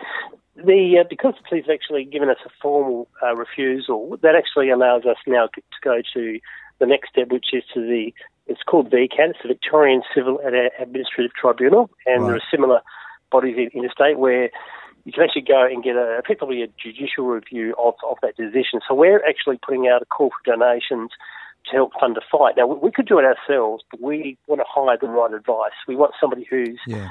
uh, you know, a lawyer who's actually a, a practitioner in the field of FOI, and and we want to run this and we want to win. Obviously, we, we're not we on one hand we're concerned about the, the recommendation, but we're specifically interested in actually getting some decision on on the police's right to claim cabinet in confidence, Yep. uh, and it has implications for interstate. If we win here in Victoria, uh, we would more than like you know we would love to be able to fund a similar flight in other states um, because we know that it's not just Victoria that's affected by this.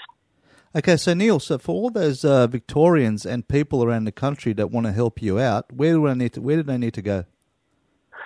Um, the two main areas would be, uh, I guess, first is our website, which is at firearmscouncil.org.au. Yep. And the second is our, our Facebook page. Uh, you can look up Firearms Council uh, Vic and, and you'll find us there. Um, so basically, what we're doing, we, we've, we've set up a, a, a, a funding platform.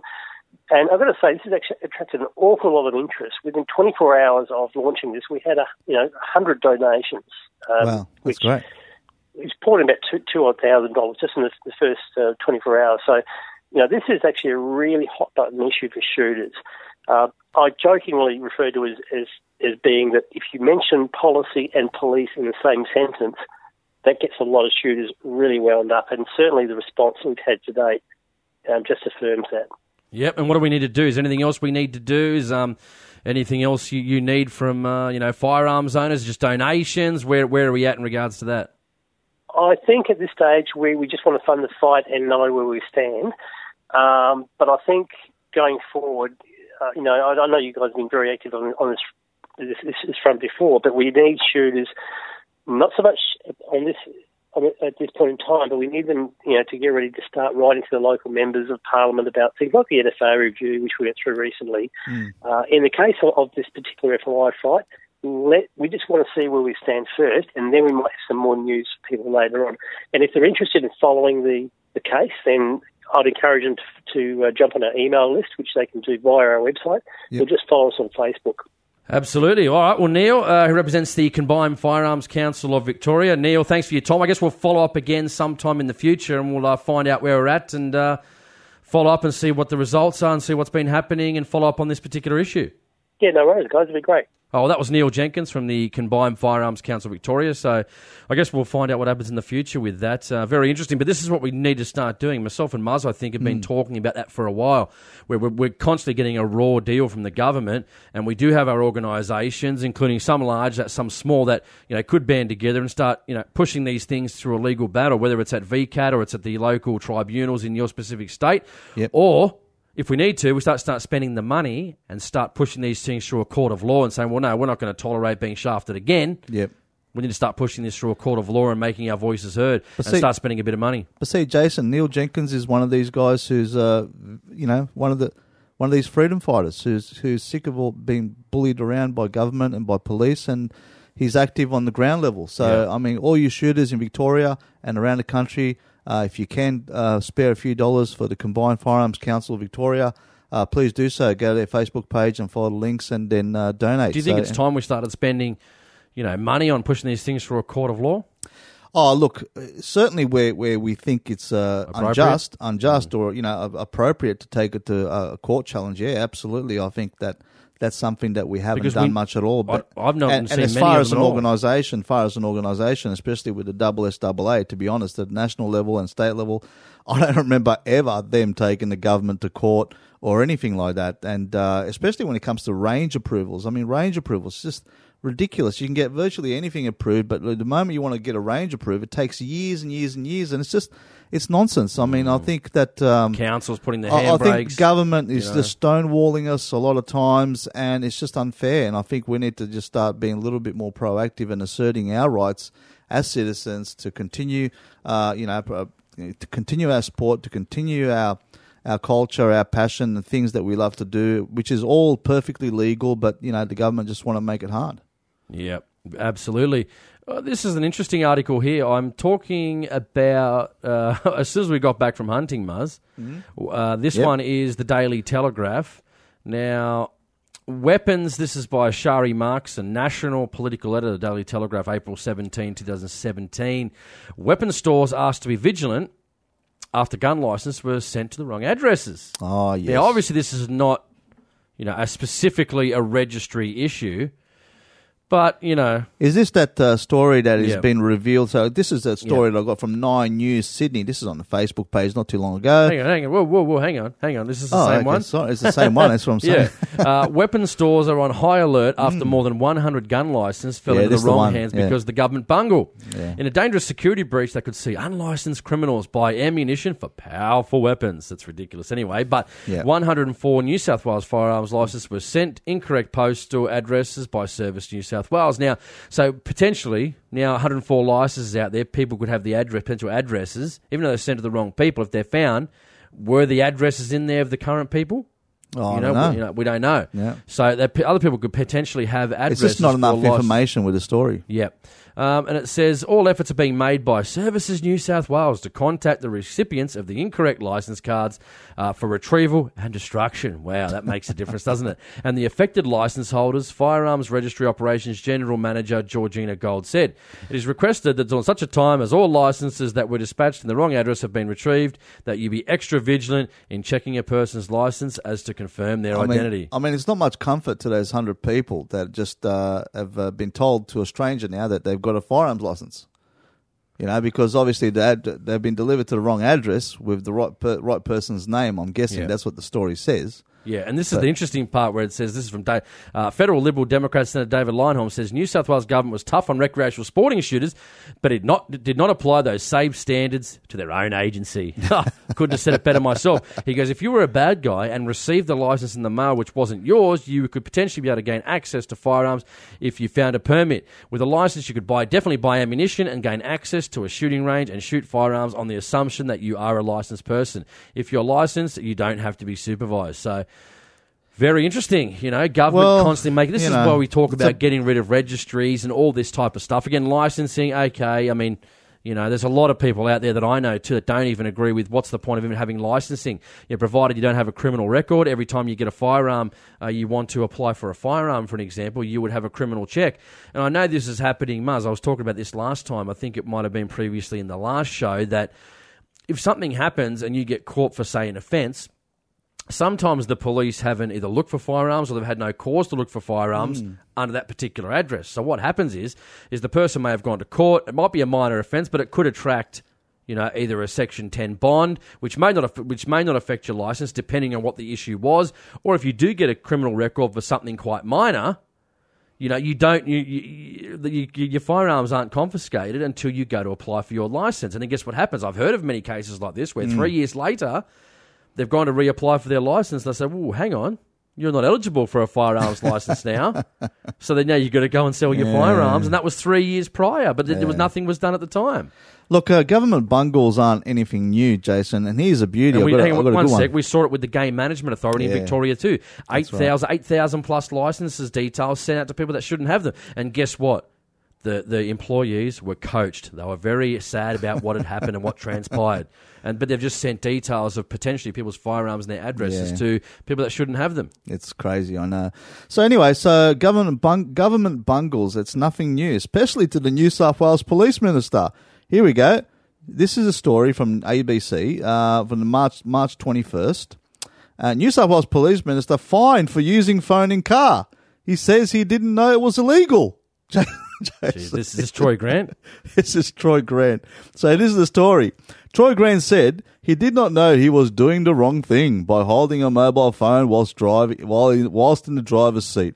I didn't know that I was doing uh, that. I was uh, that what I was doing was against the law. He said, I was stationary and stopped using my phone just to simply take a photo as I was sitting there for a long time at a roadwork site. He said he was fined three hundred twenty-five dollars. Well, there you go. So even if you're the police minister, you still uh, fall foul of the law. I mean, what a stupid law anyway. I mean, the car stationary, it's just ridiculous. But this shows you how many ridiculous laws we've got in this state. We're just a complete police state, literally. So yeah. Anyway, the bungles don't stop there. I mean, we've got uh, now. I'm just, just cycling through to the next story, Jason. Just beware, Yeah. bear with me. So we've got a guy here, ex-police constable Shane Kimber. This is from the Northern Daily Leader, April 11th. Shane Kimber charged as part of gun ring near Tamworth, Gunnedah. There you go. So if you're an ex-constable, get in the gun ring. Uh, again, very disappointing that um, uh, former police officers get into all types of criminal activity, and I've got a whole heaps of stories here. So, yeah, so there's uh, 100 New South Wales gun licenses been sent to the wrong address. Now, I've got a reply here from the Shooters, Fishers, and Farmers Party on their Facebook page.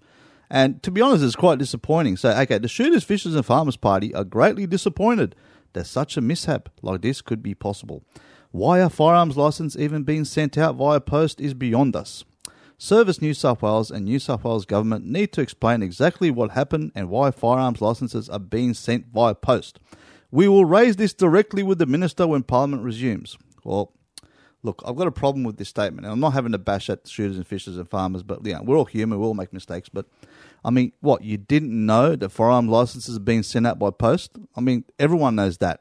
Yeah. like everyone knows that. I think that's been happening and for this what, statement, this years? statement sounds like, oh, we just found out. Yeah, like, yeah, I mean, that's your job. Your job is to know these things. You're in Parliament. You're getting paid taxpayer money from, you know, you're getting votes from people like us to know these things. I mean, why is it that you make a statement on Facebook that sounds like, oh, we just found out? Yeah, exactly. Why is it happening? I don't know. But Like, you I know, think it's like that's been happening for such what, a reactionary thing. Like, I Yeah. mean, like, geez. It's probably why- two to three years, I think. I think since that's been happening, Mm. because I know when you go there, they're actually sending out. Especially in New, this is in New South Wales, guys. I'm not sure what's happening in other states, but um, they're sending them out in the mail. You go and you know, apply for your driver's license. If it's a renewal, yeah, it comes in the mail. I think five to seven days later. Yep. Why isn't the registry? Because obviously, yeah, they're, they're behind the times, especially with their IT system. You know, why aren't they issuing licenses straight to the person? Like, it can't be that hard. Why does the RMS has to do it? Why does the, you know, why do we have to go into an RMS agency or Services New South Wales and get the license over the counter? So therefore, when I'm getting the license, I say, hey, you know what? I'm here to uh, get my Exactly. license. They can verify your Yeah. ID. They can But then again, sure then with ask- somebody- yeah. would look be looking at that computer system. No, I'm applying for a firearms license and go, oh, oh here, here- there's an address here too. Because Yeah. you know, with the RMS or the with Services New South Wales, you have to give your address. I've tried to give them a PO box before; they won't accept one. They need an actual address. I So- know. And I mean, that, you So know. how many people? If I walk in, they go, "Here's my two hundred dollars for my license."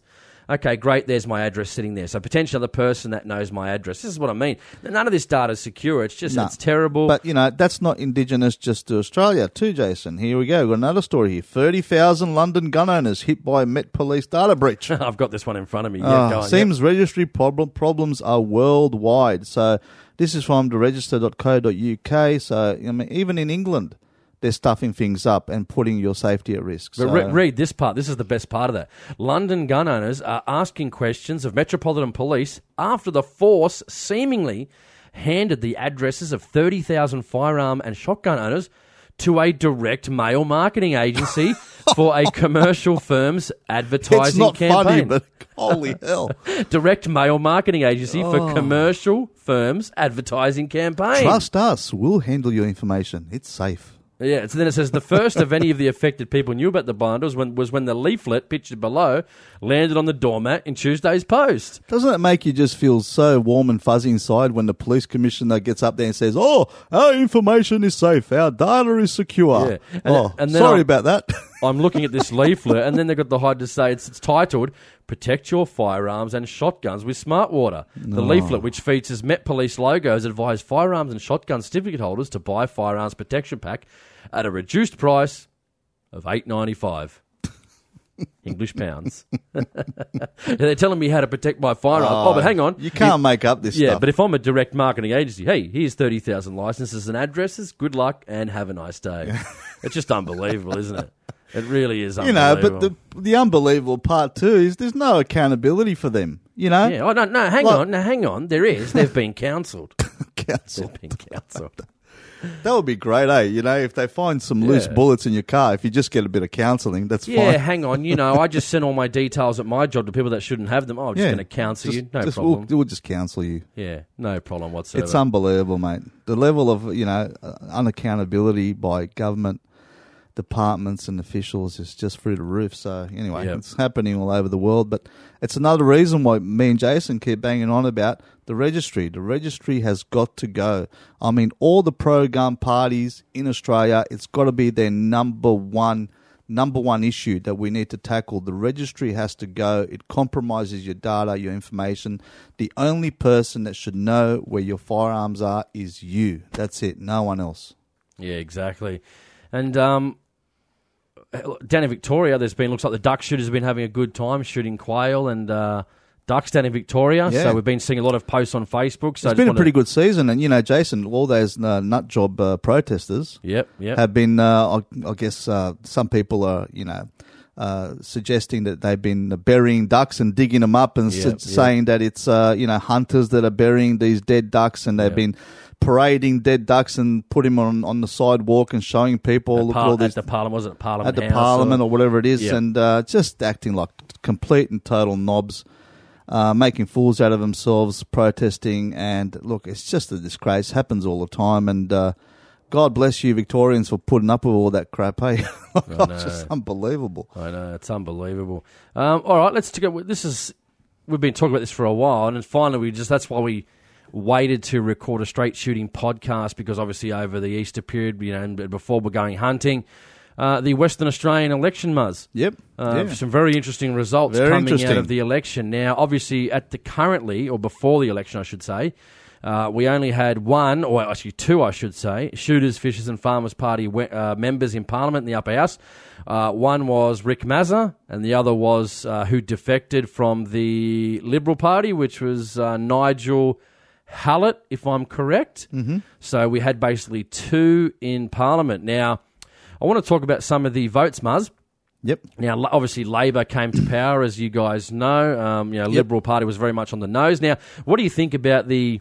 Colin Barnett got voted out. Yep. What do you think about the preference deal between One Nation and Liberal? Do you think that did One Nation any favours or did them a disservice? I think it did both parties a disservice because I think the people probably who wanted to vote Liberal, um, who were pretty upset with the deal, and One Nation members who were pretty upset with One Nation that they would have make a deal with the Liberals. So there's a bit of bad blood there, but I think it definitely contributed to both parties not getting their maximum potential. But the good news out of that is, Jason, Yep. is uh, looking at by the results that I have on my, on my phone now, here. I'm going to go through. I've got them here actually. So these are the updated Okay, ones. but let's gonna- not read out the votes. Let's just Yep. read out the members. So we've got okay. So Liberal Democrats got one up. All right. So we've got a state, a state member in uh, WA, which is fantastic. in the upper house. Let me just In upper- register that twenty three thousand eight roughly twenty three eight hundred votes. Yep. Yep. Shooters, Fishers, and Farmers Party retained uh, Rick Mazza. Yep. But lost, but lost Nigel Hallett. So Yep. So one got- one for SFP. Yeah, they got 31,900 votes roughly. Yep. Now and also Pauline Hanson's One Nation got three up. Jason. Yep. Got three of them. And 110,000 roughly 400 votes. That's right. So now I want to get to the subject here. So this was a very successful election. A lot of people say, "Oh, Pauline Hanson underperformed. She done this, that, whatever." Look, she done a really, she done Well, excellent she- job. She she outvoted the Nationals. Yeah, by almost double. 50, uh, National Party vote here. They had uh, four seats originally un- before they the election, and now they lost one. So uh, they went from five to, to four. Now, the importance of this election, Jason, and just for the listeners, if you can just uh, concentrate on some of these points that me and Jason made early in a lot of earlier shows, and a lot of people are calling about this and writing emails that if we've got too many Vote pro gun, splitting. yeah, too many pro gun parties, there's, a, there's too much vote splitting going on, and I've tackled this issue of vote splitting before, and I'm telling you that it's not true, and this election proves it. Now, I'll give you an example. So you've got a lot of people that vote for Pauline Hanson. Now, Pauline Hanson, okay, she's not as pro-gun as Liberal Democrats, but I'm guessing that the Pauline Hanson party will definitely block any moves to try and restrict um, restrict And they've, and they've already done that sometimes federally as well Yeah. uh, in Parliament as well. They've voted Exactly. with the David Leyonhjelm's bill, I think it was, to restrict the seven shot Adler. They voted against that, or, to, or sorry, they voted for that to drop the importation ban, which obviously. Correct. And know, also, for those of you that heard that excellent interview with uh, Jason and Malcolm Roberts from One Nation, uh, you can pretty much see that um, One Nation has that ethos of uh, not to reducing our liberties any more than uh, what's necessary. I guess um, you know they're certainly not in not in the mood of gun, voting for any more gun restrictions. So Pauline Hanson's One Nation got three members up. Okay, shooters and fishers. Rick Mazza, excellent. I'm glad he stayed there, retained his seat, and Liberal Democrats. Now that is a total of five pro-gun bums on seats. Okay, in the Western Australian Parliament, that's five. So this is my point when it comes to splitting the vote. There is no way one single pro-gun party could have achieved five representatives. There's no way, not in WA. Okay, so it's just impossible. But here, because we've got a lot of a lot of different parties with different views, different agendas, uh, different political, uh, you know, points yeah. Policies, uh, policies, platforms. platforms. Yes, that's what I'm trying to say. Uh, different policies and platforms because we've got a lot of different ones. But the common thing about them is they all they're all pro gun. So that's what I said before. Is the more pro gun parties you've got, the more people that support, I should say, pro gun policies, the better. So it's not about vote splitting. Like for example, Like, there's, um, there's no way. I mean, even just being uh, factual, Yeah. Liberal Democrats say got 23 800. There's no way they would have got what with say Pauline What, Hanson's 100,000 votes? Yeah, 110,000. No. SFP 31,000. So 140. There's no way in a in a in a pig's tush that. You know, Liberal Democrats would have got 150,000 votes. Exactly. At least at this Or- stage. or- or the SFP. Or the SFP, for an example. Yeah. They had 31,000, so add up 110 and 23. Similar amount anyway. Th- There's no way SFP would have got, you know, 140,000 votes. So people can say, okay, Pauline Hanson and Liberal Democrats, SFP, they all might be splitting the shooter vote, but they're not splitting the shooter vote. They're increasing the shooter vote. That's the whole point. They're increasing the shooter vote because they're all, uh, I guess, politically aligned when it comes to pro-gun Yeah, policies. but in saying the vote splitting, this is the interesting part. The only ones that say the vote splitting is the one that want to get more members up for their own party. That's course. The, that's the that, that's why they call it vote splitting because they want more members, you know, uh, in But- parliament. but in for, terms for, of, for, uh, for their own brand, you know. exactly, exactly. But uh, in terms of what's best for shooters, I guess what's best for shooters is the most amount of representation. which is five. which exactly which we've got five representatives in WA. So that's what's best for shooters. The more people that you can get to represent you, the better. So I mean, I guess you know it's a numbers game in Parliament. It's a numbers game. If you've got the numbers, if you've got the balance of power, I guess you have more power. You have more clout. Yeah. So that's what's important. So I'm glad that Pauline Hanson uh, done really well. I'm glad that SFP uh, went well as well. I mean, not not as good as they could have, but they still retained Rick Mazza, which is important. I'm glad that Liberal Democrats I wonder if that up. Nigel had. I mean, I know he defected from the Liberal Party. Now, I, know, I just looked up in a few details on him before. He seems about 64 years old. So I don't know if he was going to retire Hmm. or he was really banking on getting re-elected. I'd, I'd like to find out that information because I guess if he was banking on getting re-elected, I'm sure he's probably not happy, you know, at this uh, stage of the race. So it'd be interesting to find out, you know, what he's going to do now. Is he going to continue to, to run for the SFP Hmm. or whatever? And as I said, we said this before, we're just looking at the numbers. Myself and Mario not particularly interested in any one particular party. No. All we're interested in what's what is best Results. for shooters' rights. And right now we've got mate. 110, Yeah. 60, say that's um, uh, 100, uh, sorry, uh, 110 and 30. So we've got 140, uh, 150, 160. So almost 170,000 votes Hmm. Yeah.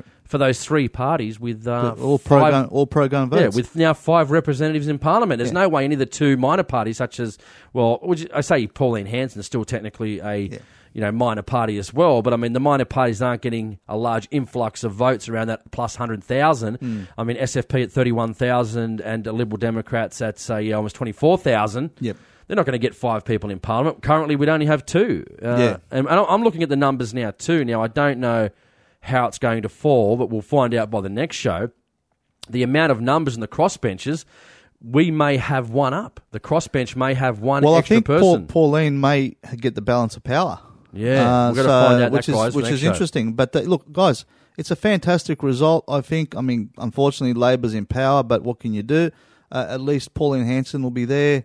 Um, with her party, there'll be uh, Liberal Democrats representative. What's the Liberal Democrats guy, uh, Jason? If you have you got the information there? Yeah, What's I his do. name? I can't remember. I have top, top top of my tongue, but I can't remember. Yep, his name is Aaron Stonehouse. So Okay, Stone Stoner Stone, no stone Stonehouse. Stonehouse. Not Okay, Stoner. I know, but you know, you know the LDP and their um, marijuana policy. Yeah, true. it's funny. I mate. just now just picked up on your pun. Then nice work, nice work. I did. So ne- anyway, that's good. So we've got one LDP, uh, one SFP, and also three Pauline Hanson in WA.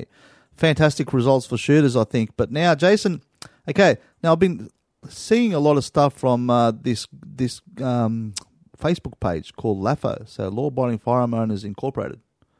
Right, now Yep. many of you guys have seen it. So, and this is one of the alerts they've put up, which is um, now the 2017 uh, NFA proposals. Right, this is going to be a really tough year, guys. I'll tell you right now, because um, we're going to have to tackle new restrictions that are trying that the government's going to try and impose on us for the NFA uh, re- proposals for 2017. And one of those things, okay, is ammunition rationing. Okay, so here we go. The 2017 uh, proposes to limit how much ammunition can uh, you can buy each year. Ammo purchases tracking against your license will be required to limit your daily ammo intake. Can you believe this? Unbelievable. So, alert: buy your ammo now. ammunition rationing is coming. Okay, so item this item fifty four National Firearms Agreement jurisdiction will impose limits on the quantity of ammunition that may be purchased in a given period. So, look, this is um, quite disturbing. It's uh, it's unbelievable. It's a it's a level of scrutiny that's just so unnecessary. But the government want to impose this. Now, this is one of the other nasty bag of tricks that's going to come along with a whole bunch of NFA 2017 NFA proposals. So, guys, and I think this is mainly referring to um, I think New South Wales, but listen, we need to fight this, eh, Jason? And uh, we've got to try and get all you guys. Just remember, if the fight's never over. You've got to at least write a couple of letters a year to your local member. Go see your local member of uh, Parliament, federal uh, of, of state Parliament, sorry, and uh, also write letters to your state, um, uh, you know, your state members, your your premiers. Write letters. Make sure you let them know that you don't want any negative changes that's going to affect law-abiding shooters for the NFA. In fact, you want laws relaxed. So it's important that you guys make sure your voices are heard.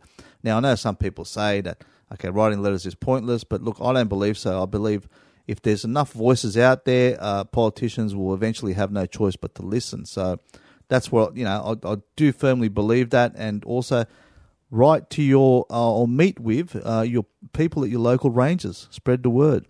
Uh, tell your tell your shooting clubs, the president of your shooting club, also um, your shooting organisation, your hunting organisation. Spread the word. There's plenty of us out there. You know, there's a million gun owners, a million people with firearms in Australia. There's plenty of us that could just pitch in just a little bit, a little bit here, a little bit there. You don't have to, you know, give up your daily job to do it. You just pitch in a little bit um, every now and then to make a difference. So that's very important, guys. Um, Jason, so what do you think of these 2017 uh, NFA proposals? To be honest, obviously, we need to do everything we can to fight it. Yeah. Um, write letters, visit with your local members, tell them it's not good enough. If you, you know, continue to attack law-abiding firearms owners, we're going to, you know, uh, get you out of politics. We're going to run against you. We're going to do whatever we can. Tell, Uh, tell them you vote for one, you'll vote for one, one nation. One That'll na- scare them. That always scares people. I'm voting for One Nation. That scares you. But interesting, speaking about that. Oh, with by the way, I'm not telling you how to vote. Just it's Yeah. it's a it's a good tactic. So that's going to be very interesting. What's going now? This now vote. Let's talk about vote splitting again because I want to have a conversation here. And it's going to be very interesting because let's say in Queensland, obviously, I'm not sure whether the Liberal Democrats and or Shooters and Fishers Party Queensland will get registered uh, in time for the next election, whether they'll get enough people. Now, with no upper house in Hmm. It's a different kettle Queensland, of fish up It's a different kettle of fish. Now, let's say now this this this is just speaking purely factual Hmm. for the LDP and the SFP. Now I've had this discussion with a lot of people. Now because there's no upper house, let's be honest, it is going to be difficult for the LDP and the Shooters and Fishers Party unless they get quite a large amount of votes hmm. to be elected into Parliament. Now that that's not having a go at those two parties by any stretch of the imagination. That's just the facts of the reality that we're dealing with. Now the only party in hmm. Queensland hmm. That's going to have a chance to get those lower house seats obviously is going to be One Nation. Yeah, absolutely, That's just the truth. So what do we do in that situation? Do we send votes to shooters, fishers, and the liberal or, and or the Liberal Democrats, Hmm. knowing the potential that those votes. Not saying that you, know, you don't vote for them. That's not what I'm saying. But Hmm. uh, the facts are, unless they get a large amount of votes. They're not going to be elected. That's just the reality of the Yeah. situation. Now, those votes could, could those votes be better off going to One Nation? It's an interesting dilemma, isn't it? Um, Only okay, because you- of their voting system Yeah. and having no upper house. That's just been the reality. I know they want to be elected, and Yeah. obviously they do have to get the support to be elected. I totally 100% get that. Yeah. But if this could be the difference of, say, One Nation getting, let's say, they're estimating up to 25 seats. I think that's way too ambitious. Mm. Yeah. But let's say it was between probably fifteen. Or f- let's say five to ten, even just for an example. But what is if we had more shooting vote that would vote for the two other parties voting for One Nation? We could get another one, maybe two up. You just don't Yeah. know. Well, this is a bit of a conundrum, I guess. You know, shooters in Queensland will Yeah. face coming up towards the election. Now, by any stretch, doesn't mean don't vote for those two parties. I'm just saying. We, it depends on whether you're a shooter, whether you're a swinging voter. Yeah. Now, bear in mind too. Like, I mean, we're not telling you how to vote. We're just talking theoretically here. Okay. So, what what would be the best outcomes for shooters? What, Of course, how getting would- as many yeah. people you can into parliament's the best best outcome. Exactly. So, like, I mean, me personally, when it comes to firearms policy, I think LDP have got the best firearms policy, right? So, okay, but if, if I'm a Queenslander, do I vote for LDP, uh, knowing full well that um, you know my vote could be pretty much wasted because the person I'm voting for will probably have no chance of getting a seat, or do I vote for One Nation, knowing that my vote could be the difference between getting 15 members in parliament or 16 or 17 members in parliament and make that you know a little bit of a difference um, in terms of having Very uh, big conundrum. it's a for, it's uh, a it's a bit of a dilemma isn't it so it's something that the queensland uh, gun owners out there will have to think uh, long and hard about and talk to the local um, local one nation local ldp local SFP And a lot of members us have read the, the One Nation policy, especially in Queensland, by I think it's uh, Steve Dixon put it Yep. up on his page, the, the, the Queensland so this is the this is the uh, refined policy so Yeah. this is not the old one so they've updated and some parts of it were policy. fantastic. Yep. Some parts of it were poor, saying you know they supported part the NFA. Yep. Um, in, I guess in principle, but you know again. So, so for those of you who have read the updated uh, policy for uh, One Nation in terms of firearm laws, look, me in a nutshell, look, it's disappointing. Okay, it's better than the previous one, but it just doesn't get far enough, uh, to be honest. So, there's definitely room for improvement. But I- you I know, guess but the you only know they're not going to vote against policy Yeah. in regards to guns. And, and, and I think what we need to discuss here, the, I guess that's what I was getting to, Jason. That's the silver lining, and at least you know that um, they'll they'll be firm on protecting what we have. Uh, so, okay, But don't forget Queensland. This is the Hmm. major issue we're going to come up with. Don't forget the National Firearms Agreement is nothing more than an agreement. Now, Yeah. Queensland is going to be the state that if, if Annastacia Palaszczuk is probably not going to be re-elected. Hmm. Now they've already come out. If you saw their Facebook page saying, you know, don't jeopardise Queensland's safety. You know, basically vote to end yeah, the seven Queensland are running on a full anti-gun platform. yeah, yes, Yeah. the seven shot Oh, the, the. Labor, Labor, should say, Yeah, Labor, Labor. Queensland. Yeah, They've already put a big thing out saying, you know, uh, don't jeopardise Queenslanders' safety. Yeah. But what we don't realise is that if One Nation gets as many seats in, the potential for that agreement that they had at COAG Mm. is not going to go through in Queensland. Now, all we need is just one state to break away from the NFA, and pretty much the NFA would be game over. Well, I don't know about that yet. I can tell you right now, they're going to fight tooth and nail to keep this uh, nonsensical But if legislation. they but if they have ten to t- uh, six to ten to fifteen seats, well, they they're not going to have an opportunity. If they put see, it through, this, they're not going to get it this through. is where, but this is where Jason, um, a little bit of lack of knowledge on our part politically, right? So, for example, if one state decides to break away from the NFA, that doesn't does that instantly mean that all the other states are breaking away? I don't think so. I don't think that means because each state uh, can, you know, But it- make, but it's the can, beginning- make, can make their own firearm laws. So it's the beginning if- of the end. well, it could be, but you know, if New South Wales State, for example, say for example, um, Gladys Berejiklian will say, no, no, no, we, we, we want to stick with the NFA, and with NFA is great, blah Mm, yeah. blah blah. You know, then you know, in New, Queensland could be on its own, but I mean, it's good, but it's it's good that it's on its own. It's broken away from that legislation. But what's also interesting, Jason, is um, um Robbie Katter. So the Katter boys will definitely get some seats. So that's that's that's interesting. So Yes, we- that we forgot to mention uh, Bob that's that's right. Katter's so, Australia. Katter's Party. Australia Party. So you know, sorry guys, sorry from all the from Yeah, us. sorry all about the- yeah. we left you out. we left you. We, we didn't mean to. We just went off on a tangent there. yeah, that's right. But what's important is um, Shane Knuth and uh, Robbie Katter. Um, they are they're going to be key players, I believe, in this upcoming Queensland election. So But are they really? If one nation have a well, large I'll amount tell of you, seats, I'll tell you how. Jason. I'll tell you how because one nation could be one or two seats short of uh, having the balance of power. And guess where those one or two seats two seats uh, could come from? it could come from the seats Katter they get. Party. Could come from the Katter Party. So the Katter Party may very well be a positive influence on one nation in terms of gun policy. So that's what we can hope for. I But what we know is is that several states have already tried to move to reclassify the seven-shot Adler to a Category D firearm. If liberal the Liberals get in in Queensland and your One Nation hold the balance of power, you can kiss that goodbye. Or we're hoping we're going to kiss well, that goodbye. we were hoping it won't happen. The reclassification, you mean? Yeah, in there, because that way, if Queensland don't go with it as well, that could send a shockwave to other states, and it gets abandoned. That's what we need. We just need one state as well, just to Yeah. to move away to Yeah. mo- to move away from that. Yeah. If we can do that, then we we we start to get to a point where, at the moment, all states are involved in the NFA. If one drops out, Yeah. that's a that's a huge thing, man. I think it's a really huge thing. So yeah, we um, I mean, we're, we're relying a lot of you on you Queenslanders, you Queenslanders who are listening to this show. You need to really, really hit the ground running with this election. You need to try and get the word out. Try and get as many pro-gun people into Parliament as you possibly can. And also, And what's in- the, and so, like I said, yeah. what's the best way to do that? You know, which this is this is the. It's a very dilemma about what you would do in Queensland, being there's no upper house. So it's again, it's different from other states, guys, where you know there's obviously you know a preferencing system as well, um, and you know there's obviously ways to get other people elected into the upper house. You know, in New South Wales, you know, Victoria, uh, New South Wales, etc., etc. Hmm. Look, I would recommend. This is just my approach. Okay, it's my approach. I'm not telling you who to vote for. I would recommend. Okay, find out who's who's uh, up for election in your local area. Okay, find out who it is, and then do some research. See if it's going to see what the mood is out there. See if it's going to be a pretty tough race between one or the other candidate. And if you think that it's going to be a tough race, say for example between an SFP guy and a, a Labor guy, then you know do your very best to get the SFP guy over the line. I mean, right. go around your local area, hand out pamphlets and so on. But if it's going to be a close race, for example, between One Nation or and the Liberal guy, well then do your best to get One Nation up. So this is what I mean. Like I think strategically we have to play a much bigger game. We've got to try and get as many pro-gun representatives into Parliament as we possibly can, so just to increase our chances to break away from this nonsensical legislation that's been hamstrung, hamstringing um, our industry, our you know our passion, our sport, uh, our recreation for a good part of twenty years. Well, yeah, Queensland, they've got a lot to think about. I presume, you know, One Nation will be running quite a number of candidates Yep. Uh, across Queensland. So that's something for you guys to talk about. Again, I've had this discussion, you know, with several different people, and it's it's you know it's up to you guys, I guess, who you want to vote for.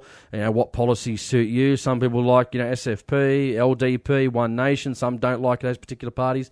It's really up to you guys what you decide to do. Yep. All right, we've got Chris Howard on the line too, guys, before we finish off from uh, LAFO. Now, a lot of you guys saw on uh, uh, Facebook uh, a, a post by LAFO uh, about uh, some billboards they're putting up in the uh, northern regions of Queensland. Now, we've got Chris Howard on the line from LAFO. Chris, mate, thanks for joining me. Mate, tell us about these billboards. Tell us about LAFO first and what the plan is for the billboards. Because for people that haven't or aren't on Facebook that listen to the show, or even the ones that are on Facebook, you saw the the um, advertisement that says Labor is anti-gun. Very in your face, very good in my opinion. Uh, Chris, mate, tell us about that. Okay, well, thanks very much for having me on the show. We we we formed in 2011 uh, in response to some really bad legislation that was going to be going through the Queensland Parliament way back then, and uh, it sort of um, we sort of sat stagnant for a little while, and because uh, there wasn't really too much going on up here in Queensland with regards to legislation, um, because we were you know, quite successful against uh, defeating a bill that was going to go through. And uh, but now that the uh, the 2017 NFA has come to view and come to light, uh, it was time to uh, to get very very active again, and uh, and with some help with the you know some some people in the shooting community, we were able to put together a, a really good campaign, and we honestly thought that billboards was probably the most in your face. Uh, you know, the current governments all, all around the country are not paying attention to gun owners, so we're going to actively lobby against anybody who is not going is not going to help the gun owners, who is going to actually try and take a little bit more, chip a little bit more of the way of the rights of Australian gun owners. So, mm. um, so here in Queensland, we think that uh, uh, the northern seats are some of the most vulnerable. So. Um, people think that this is just an attack against Labor. It's not an attack against Labor. It's an attack against uh, any political party who is not going to do the right thing by gun owners. So, uh, yeah, I saw, I saw a, Chris. I saw a few people like said. Well, there was a lot of people. Lot, there was was a lot of support as well, but there was a few people on there saying, "Oh, you know, uh, poor message," thinking you know, that Labor somehow is, you know, pro gun. And it's interesting because someone I saw post on there Liberals saying. pro gun. Yeah, no, but I'm saying saying that Labor person that was sitting in that seat oh, where the right, billboard yeah. is going to go yeah. was, you know, pro hunting in national parks. And so I'm like, well, what does that Labor person actually achieve for shooters? Have they, you know, crossed the floor on any of these particular issues? Have they actually, you know, put a bill on the table for, you know, hunting in state forests, hunting on Crown land in Queensland? Mm. And I guess my answer is no, no, no. So what's this actually person that, that, that the billboard might be in their particular seat. What's that Labor person actually done for shooters in the grand scheme of, which is actually a big fat zero? So I'm not sure where shooters, you know, sometimes think these Labor people are actually doing the right thing for shooters, Chris, you know, as well. Yeah, well, there's, you, you find often, you know, you get paid lip service. You go and you'll sit and have a talk to some of these people, some of these politicians, sitting MPs and, and whatnot, and they say, "Oh yeah, we're you know we support um, private firearm, firearms ownership. But you know, when the, when it comes to the crunch, they just toe the party line. Yeah, they're, they're, not in it. They're not in it to represent us. They're in it for themselves, and the only thing that they respond to is votes. So, and the only only way we can change uh, what goes on is uh, to make sure that people vote against them, and they're going to, you know, they're going to pay the price heavily politically if they don't support um, you know, the, our rights as gunners. Yep. So for people that didn't see the sign, tell us tell us about the uh, billboard, where it's going to be located, what it's going to be, what it's going to say, and uh, what the plan is for that particular billboard.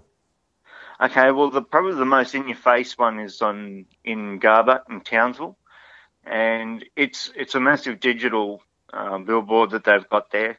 Basically, it says it plain and simple: Labor is anti-gun. Now, for those that don't know, there's uh, three uh, marginal seats up there, all held by Labor at the moment. And um, we just did some polling recently, and we know that um, gun owners up there are very sympathetic um, to, um, well, to getting rid of these uh, these people that don't support us. And even those people that don't actually own guns, but know people that do own guns, have indicated that they are going to make this an election issue. Wow. So that they're going to actively vote against people that don't support gun rights. Nice. So, so how long is the billboard up now? When is it going up, or is it already up? No, it's it's been up now for uh, it would have to be. I'm pretty sure it's been up for about seven weeks now. Nice. Any, um, any reaction from anyone? Any positive, negative? Have you heard anything? Well, we get a lot of traffic on our website, and a lot of people saying, you know, how can we help? You know, and I said, and I say to people, probably the best thing that you can do to help is get in touch with some of the political parties that are actually pro-gun, and say, hey, look, I live here, and I want to be able to help out on election day, um, you know, and and offer their services to hand out how to vote cards.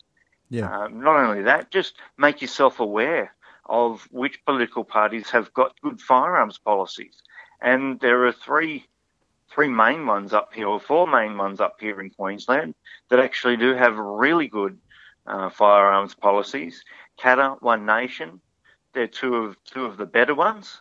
Um, shooters, fishers, and farmers have a, a very good firearms policy, and, uh, and the Liberal Democrats, uh, which is my personal favourite because um, basically they support firearms for self-defence, and that's Yeah. probably, in my my opinion, probably one of the uh, one of the things that I would I would like to see come back in Australia. Yeah, I agree 100%, Chris. I mean, the self defense issue is, I think, number one, really, because the self defense issue will bring, I think, a lot more people towards firearm ownership because there's a lot of people out there that don't really care for hunting or the great outdoors or anything like that, but hey, they care about their family and protecting their family. And uh, I think that um, that is a, a, a major draw card uh, for for other demographics to uh, be drawn to firearm ownership. That I think, to be honest, um, uh, parties like Katter and uh, um, Pauline Hanson's One Nation haven't really exploited.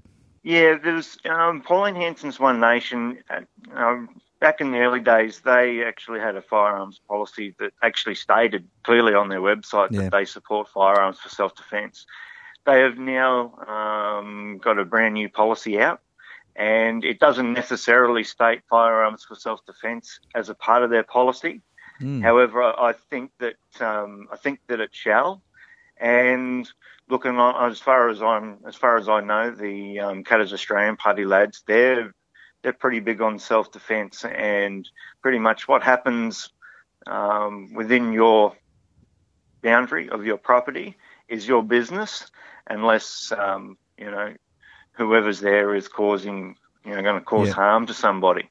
And so, when you've got somebody that's going to cause harm to somebody, you know, I'm I'm pretty damn sure that uh, the Katter's Australian Party boys, you know, they don't mind you killing a snake that comes into your property, and I'm sure they wouldn't mind if you killed a home invader if they come onto your property either. You know, it's it's common sense stuff, and we don't see that in any legislation anymore, and and the community suffers because of it. Yeah, mate. Look, just let us know. Um, okay, for all the Queenslanders up there uh, that want to give you guys a hand and uh, contribute in some way, uh, what's the best way for them to do that? Well, at the moment, visit lafo.com.au, so lafo.com.au. Um, we are going to be putting some details up there uh, with regards to um, you know donating a little bit of coin if people want to uh, want to lend a hand financially. Not everybody can um, get actively involved in in stuff. Um, people lead very busy lives, and you know Yeah. my suggestion about how to vote and whatnot earlier. Um, it may not suit everybody, but you know, running a billboard advertising campaign is extremely expensive, as you can imagine. Yeah. So, and uh, and the more money we have, the more effective we can be. So, see, in addition to the billboards, we've also been running half-page newspaper ads, Yeah, yeah. and a lot of people don't know that we've been doing that. And um, we've been trying to spread the word on social media and whatnot. So, the more of those that we can take out in um, more and more of these marginal seats, so that we can actually affect change and, and send really send a message, drive it home to um, politicians that you know we're not going to take their rubbish anymore. Yeah, look, mate, it's very interesting, eh? Because here you are, you're a very little known organisation in Queensland, and you really are kicking goals. You're putting up, uh, you know, signs. You're you're you're, you're making you're, you're taking up uh, newspaper advertisement. And mate, I just think uh, that's so impressive, and it's a big difference uh, between uh, a little organisation that's just uh, formed by a bunch of people with a little bit of money, compared to, for example, the SSAA, who's a massive organisation that doesn't have virtually, uh, almost virtually zero Yeah. presence on these billboards and newspapers. Like, I mean, one sec, I'm just looking here too, uh, Chris and Muzz here from, from Grant on the, um, look at the Facebook page now. He goes, not great. A majority of people are not firearms owners. They'd probably see this as a positive vote. Did Labor, L A B O U R, sponsor this advertisement? Like, it's just, the people not getting it. This is the thing. They want, you know, positive in your face representation. And then when you give it to them, they blame organisations like, you know, double SAA, etc., and other organisations for not, not, you know, not pulling out the punches and doing the hard yarns. And when someone does, there's, there's more complaints. You can't win, can you? Well, we did the polling, Jason, and we know that over 80% of the electorate in those three marginal electorates up there support private firearms ownership. Yeah. Yeah. So, So they get know, it. They get the th- sign. these- those, those, they're just baseless claims. You know, they're, yeah. um, there, there's no point in trying to make something out of something that isn't. You know, um, Mate, have you heard anything from Labor or anything, or any of the, the major parties in regards to this? No calls to the office saying, hey, what's going on with this? Well, pretty much what we have been doing is we have been getting in touch with the political parties, and uh, and I know that there's going to be some talks happening soon. Um, and you know, obviously, it's in their best interest to meet with us and listen to us and listen to what we have to say. And but uh, you know, the more and more we keep on heading down the same path, the more and more we're going to actively lobby against them. So, uh, Chris, uh, look, for the listeners out there, so we've got www.lafo.com.au. If you want to see more action from uh, this group, uh, Chris is uh, highly active uh, politically. Uh, we know he's um, he, he understands the issues up in Queensland, and uh, he's been on, on the front foot, really on, on hit the ground running straight away. They don't muck around. These guys, they they're, they're into action. So if you want to help them out, uh, go to w, uh, www.lafo.com.au, donate some money, if you, even if you've got $10, $20, whatever. Uh, the guys will really appreciate it and will help them uh, to continue this good work, uh, this level of activism. And uh, I mean, Chris has been, um, I know, Chris, you've been to the United States, you've met Wayne LaPierre, you've been to the NRA convention. Uh, Jason's done an interview with you, and you know you, you've you're highly active in the firearms world. So, mate, well done. Keep up the good work, and I hope a lot of the Queenslanders get behind you. Thank you, gentlemen. It's absolute pleasure to uh, to come on your show, and, and thanks very much for supporting us and help raise the awareness. All right, guys, you just heard uh, from Chris uh, Howard from lafo.com.au. And guess what? It's that time again. Apathetic shooter. All right, guys. So we, we wanted to talk about. We're just talking to Chris, and it's um. I can't believe some of the negative comments. And again, a lot of them are positive, but we thought we'd read out, you know, a couple of the the apathetic shooter ones. This is from Andrew. He says, "Yes, but Howard designed it.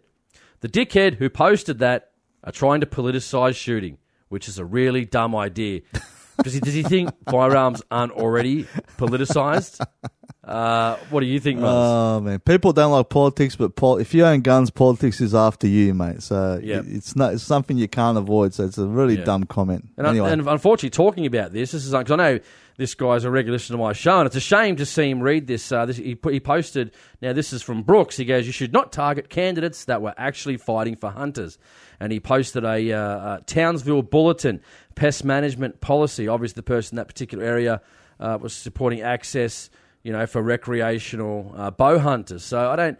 This is the thing. Those Yeah. particular parties, like what, what have they done in that area? What what achievements had that Labor person in that area done for shooters over the last, say, three, t- uh, five, 10, 15, 20 years? But this Zero. is the thing. This is the thing too. Like, I mean, you got the two majors, right? Okay, and then you could have a couple of pro-gun people within the two major parties. I mean, what have they achieved? Yeah. What are the, what are these people? Are these people in the cabinet room, to, uh, you know, saying, well, you know, we Yeah. need we need to increase, uh, No. you know, access to lands. We need to, you know, abolish some of these stupid laws. Are they really doing anything? That, that don't get me wrong. I'm not. A, obviously, the more pro-gun people within the two majors, the better. Yeah. But at the end of the day, what have these people really achieved? They achieve absolutely nothing. Lip service, like Chris It's, said. it's, lip it's service. lip service. So you know we- we've got to start Did getting. they get Public Land Hunting Institute? Did, well, they, did they hold a. We've got to start getting inqui- tough. We've got to start getting tough on these people and uh, start, you know, voting, replacing them, replacing them completely. That's what needs to happen. Yeah. Now, what Warren, he goes, good intentions, poor execution. So I was quite interested. And then Brooks again, he goes, Libs banned the guns, uh, National help drafted it. What's the point of this sign? Just gets dumb gun owners to think Libs are better.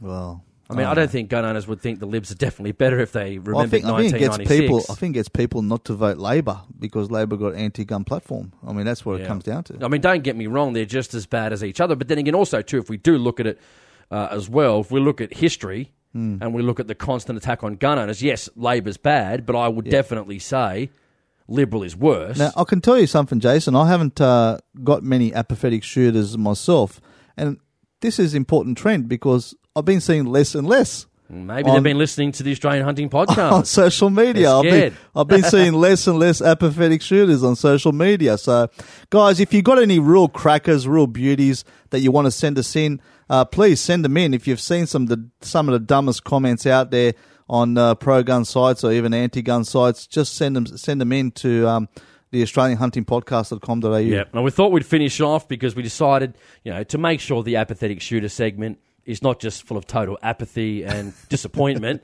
we thought we'd go, we'd give a positive comment to Ah, finish here we off. go. A Why positive not? comment. Why from, not? Why From not? Shane, good work. No matter what anyone else thinks, this is a step in the right direction. Well done, Shane. So there you go, Shane. Uh, again, guys, we're going to finish off now. If you wanted to write into the show, Australian Hunting Podcast uh, at gmail.com. If you want to click on that voicemail icon, Uh, you certainly can on the on the website, which is australianhuntingpodcast.com.au. You'll see it on the right hand slider bar. It'll say leave voicemail. You can use your phone, you know, your iPod, uh, your iPad. Yeah, you can record it any which way you choose. You can re-record it if you don't get it right. Uh, when I get it, guys, don't worry. I edit it, make it sound good as well, which is you know which helps, uh, and also you know do that sort of thing as well. Uh, also, too, you can find us on the Facebook page, Australian Hunting Podcast. Just chuck that in. Sorry Yep. uh, on Facebook, and you'll be able to uh, get on there, enjoy the conversation. I think we've got over 20, 21,000 now on Facebook, which is absolutely fantastic. So that's really, really good. Numbers uh, can continually and keep on going up. I know I did receive a lot of emails about, you know, where was straight shooting? You know, we were at hunting. You know, Muzz obviously had uh, the, the baby just recently as well, so it's good to get back into it. Justin, hopefully, be joining us on the next show as well. Uh, we just had to get one out. We had to get, you know, keep the process up of the straight shooting, which is important too, to give you guys the details. It's become one of the most popular shows on the AHP platform, which is good. And we are going to try and do that in future as well. We are going to introduce different topics per show, uh, not just give it politics as well. I know a lot of people do like that, or like and hate it just as much as I do, but it keeps people motivated. But we're going to be talking about different topics uh, on straight shooting uh, over the next couple of months, obviously, and over the next year. Again, patreon.com forward slash AHP. You know, for just a couple of bucks, guys, a month, you know what I mean? It helps us out. You know, lets us go to shows, equipment uh, upgrading microphones and all that sort of stuff as well. It's not cheap to run the show. I spend a lot of time, as does Muzz, coming over, you know, to help me when he's got a family as well and still gets time to do this. Uh, so that's really, really important. We've got a bunch of shows coming up too. We're going to have some hunting shows, and I'm going to be having talk to a fellow about um, quail hunting. So if you like um, quail, uh, that's going to be an exciting show for you to get some you know, tips and tricks uh, on quail hunting. I'm also going to try and chat to somebody. I haven't. I had someone in mind, but um, that they're sort of um, you know want to keep this sort of stuff to themselves at the moment. But I'm going to be finding someone to discuss, especially in New South Wales, some state forest hunting. How to start in state forests. How to scout state forest hunting uh, properties, uh, areas, I should say. Yep. Um, where to find deer, where to find goats, pigs, uh, the mapping system from the DPI and stuff like that in New South Wales. That's going to be great. Uh, so I'm going to find someone to be able to talk to you that actually gets out there constantly and really, they might hunt private land, but they're going to be spending a lot of time hunting state forests. And we're going to give you that detail too on how to get out there, how to use the mapping system and find areas to be able to hunt in and be successful uh, in state forests. Muzz, anything to add before we finish on? Yeah, just Jason, we've got a lot of stories that we didn't mention tonight because it's so much to pack in. Obviously, we haven't uh, uh, recorded a show for quite a while, and we've been pretty busy, like Jason's just explained. So next time, next show, we'll definitely discuss it. So please stay tuned for the next show. Hopefully, uh, Justin Luke will be joining us for the next show, which will be great. Uh, so we'll discuss a lot of things. Um, uh, all to do with guns and NFA and so on on the next show. Uh, but Jason, we recorded a video. Okay, well, so, Yes, we, we so did, we recorded a video. Now I won't tell you what the details of the video are, but stay tuned. Sometime in the future uh, on uh, YouTube, you'll see a new video by myself and Jason. Hopefully, you will enjoy that video. Okay, so anyway, Jason, that's another Yep. show, another show for this uh, for this episode. And um, thank you very much, everyone, for listening, for tuning in to the Australian Hunting Podcast. Yep, without further ado, my name is Jason Selms. And I'm Mario Vlatko. See you guys next time. You're listening to the Straight Shooting Podcast here on the AHP Digital Radio Network. As always, thanks for listening, and I'll see you next time.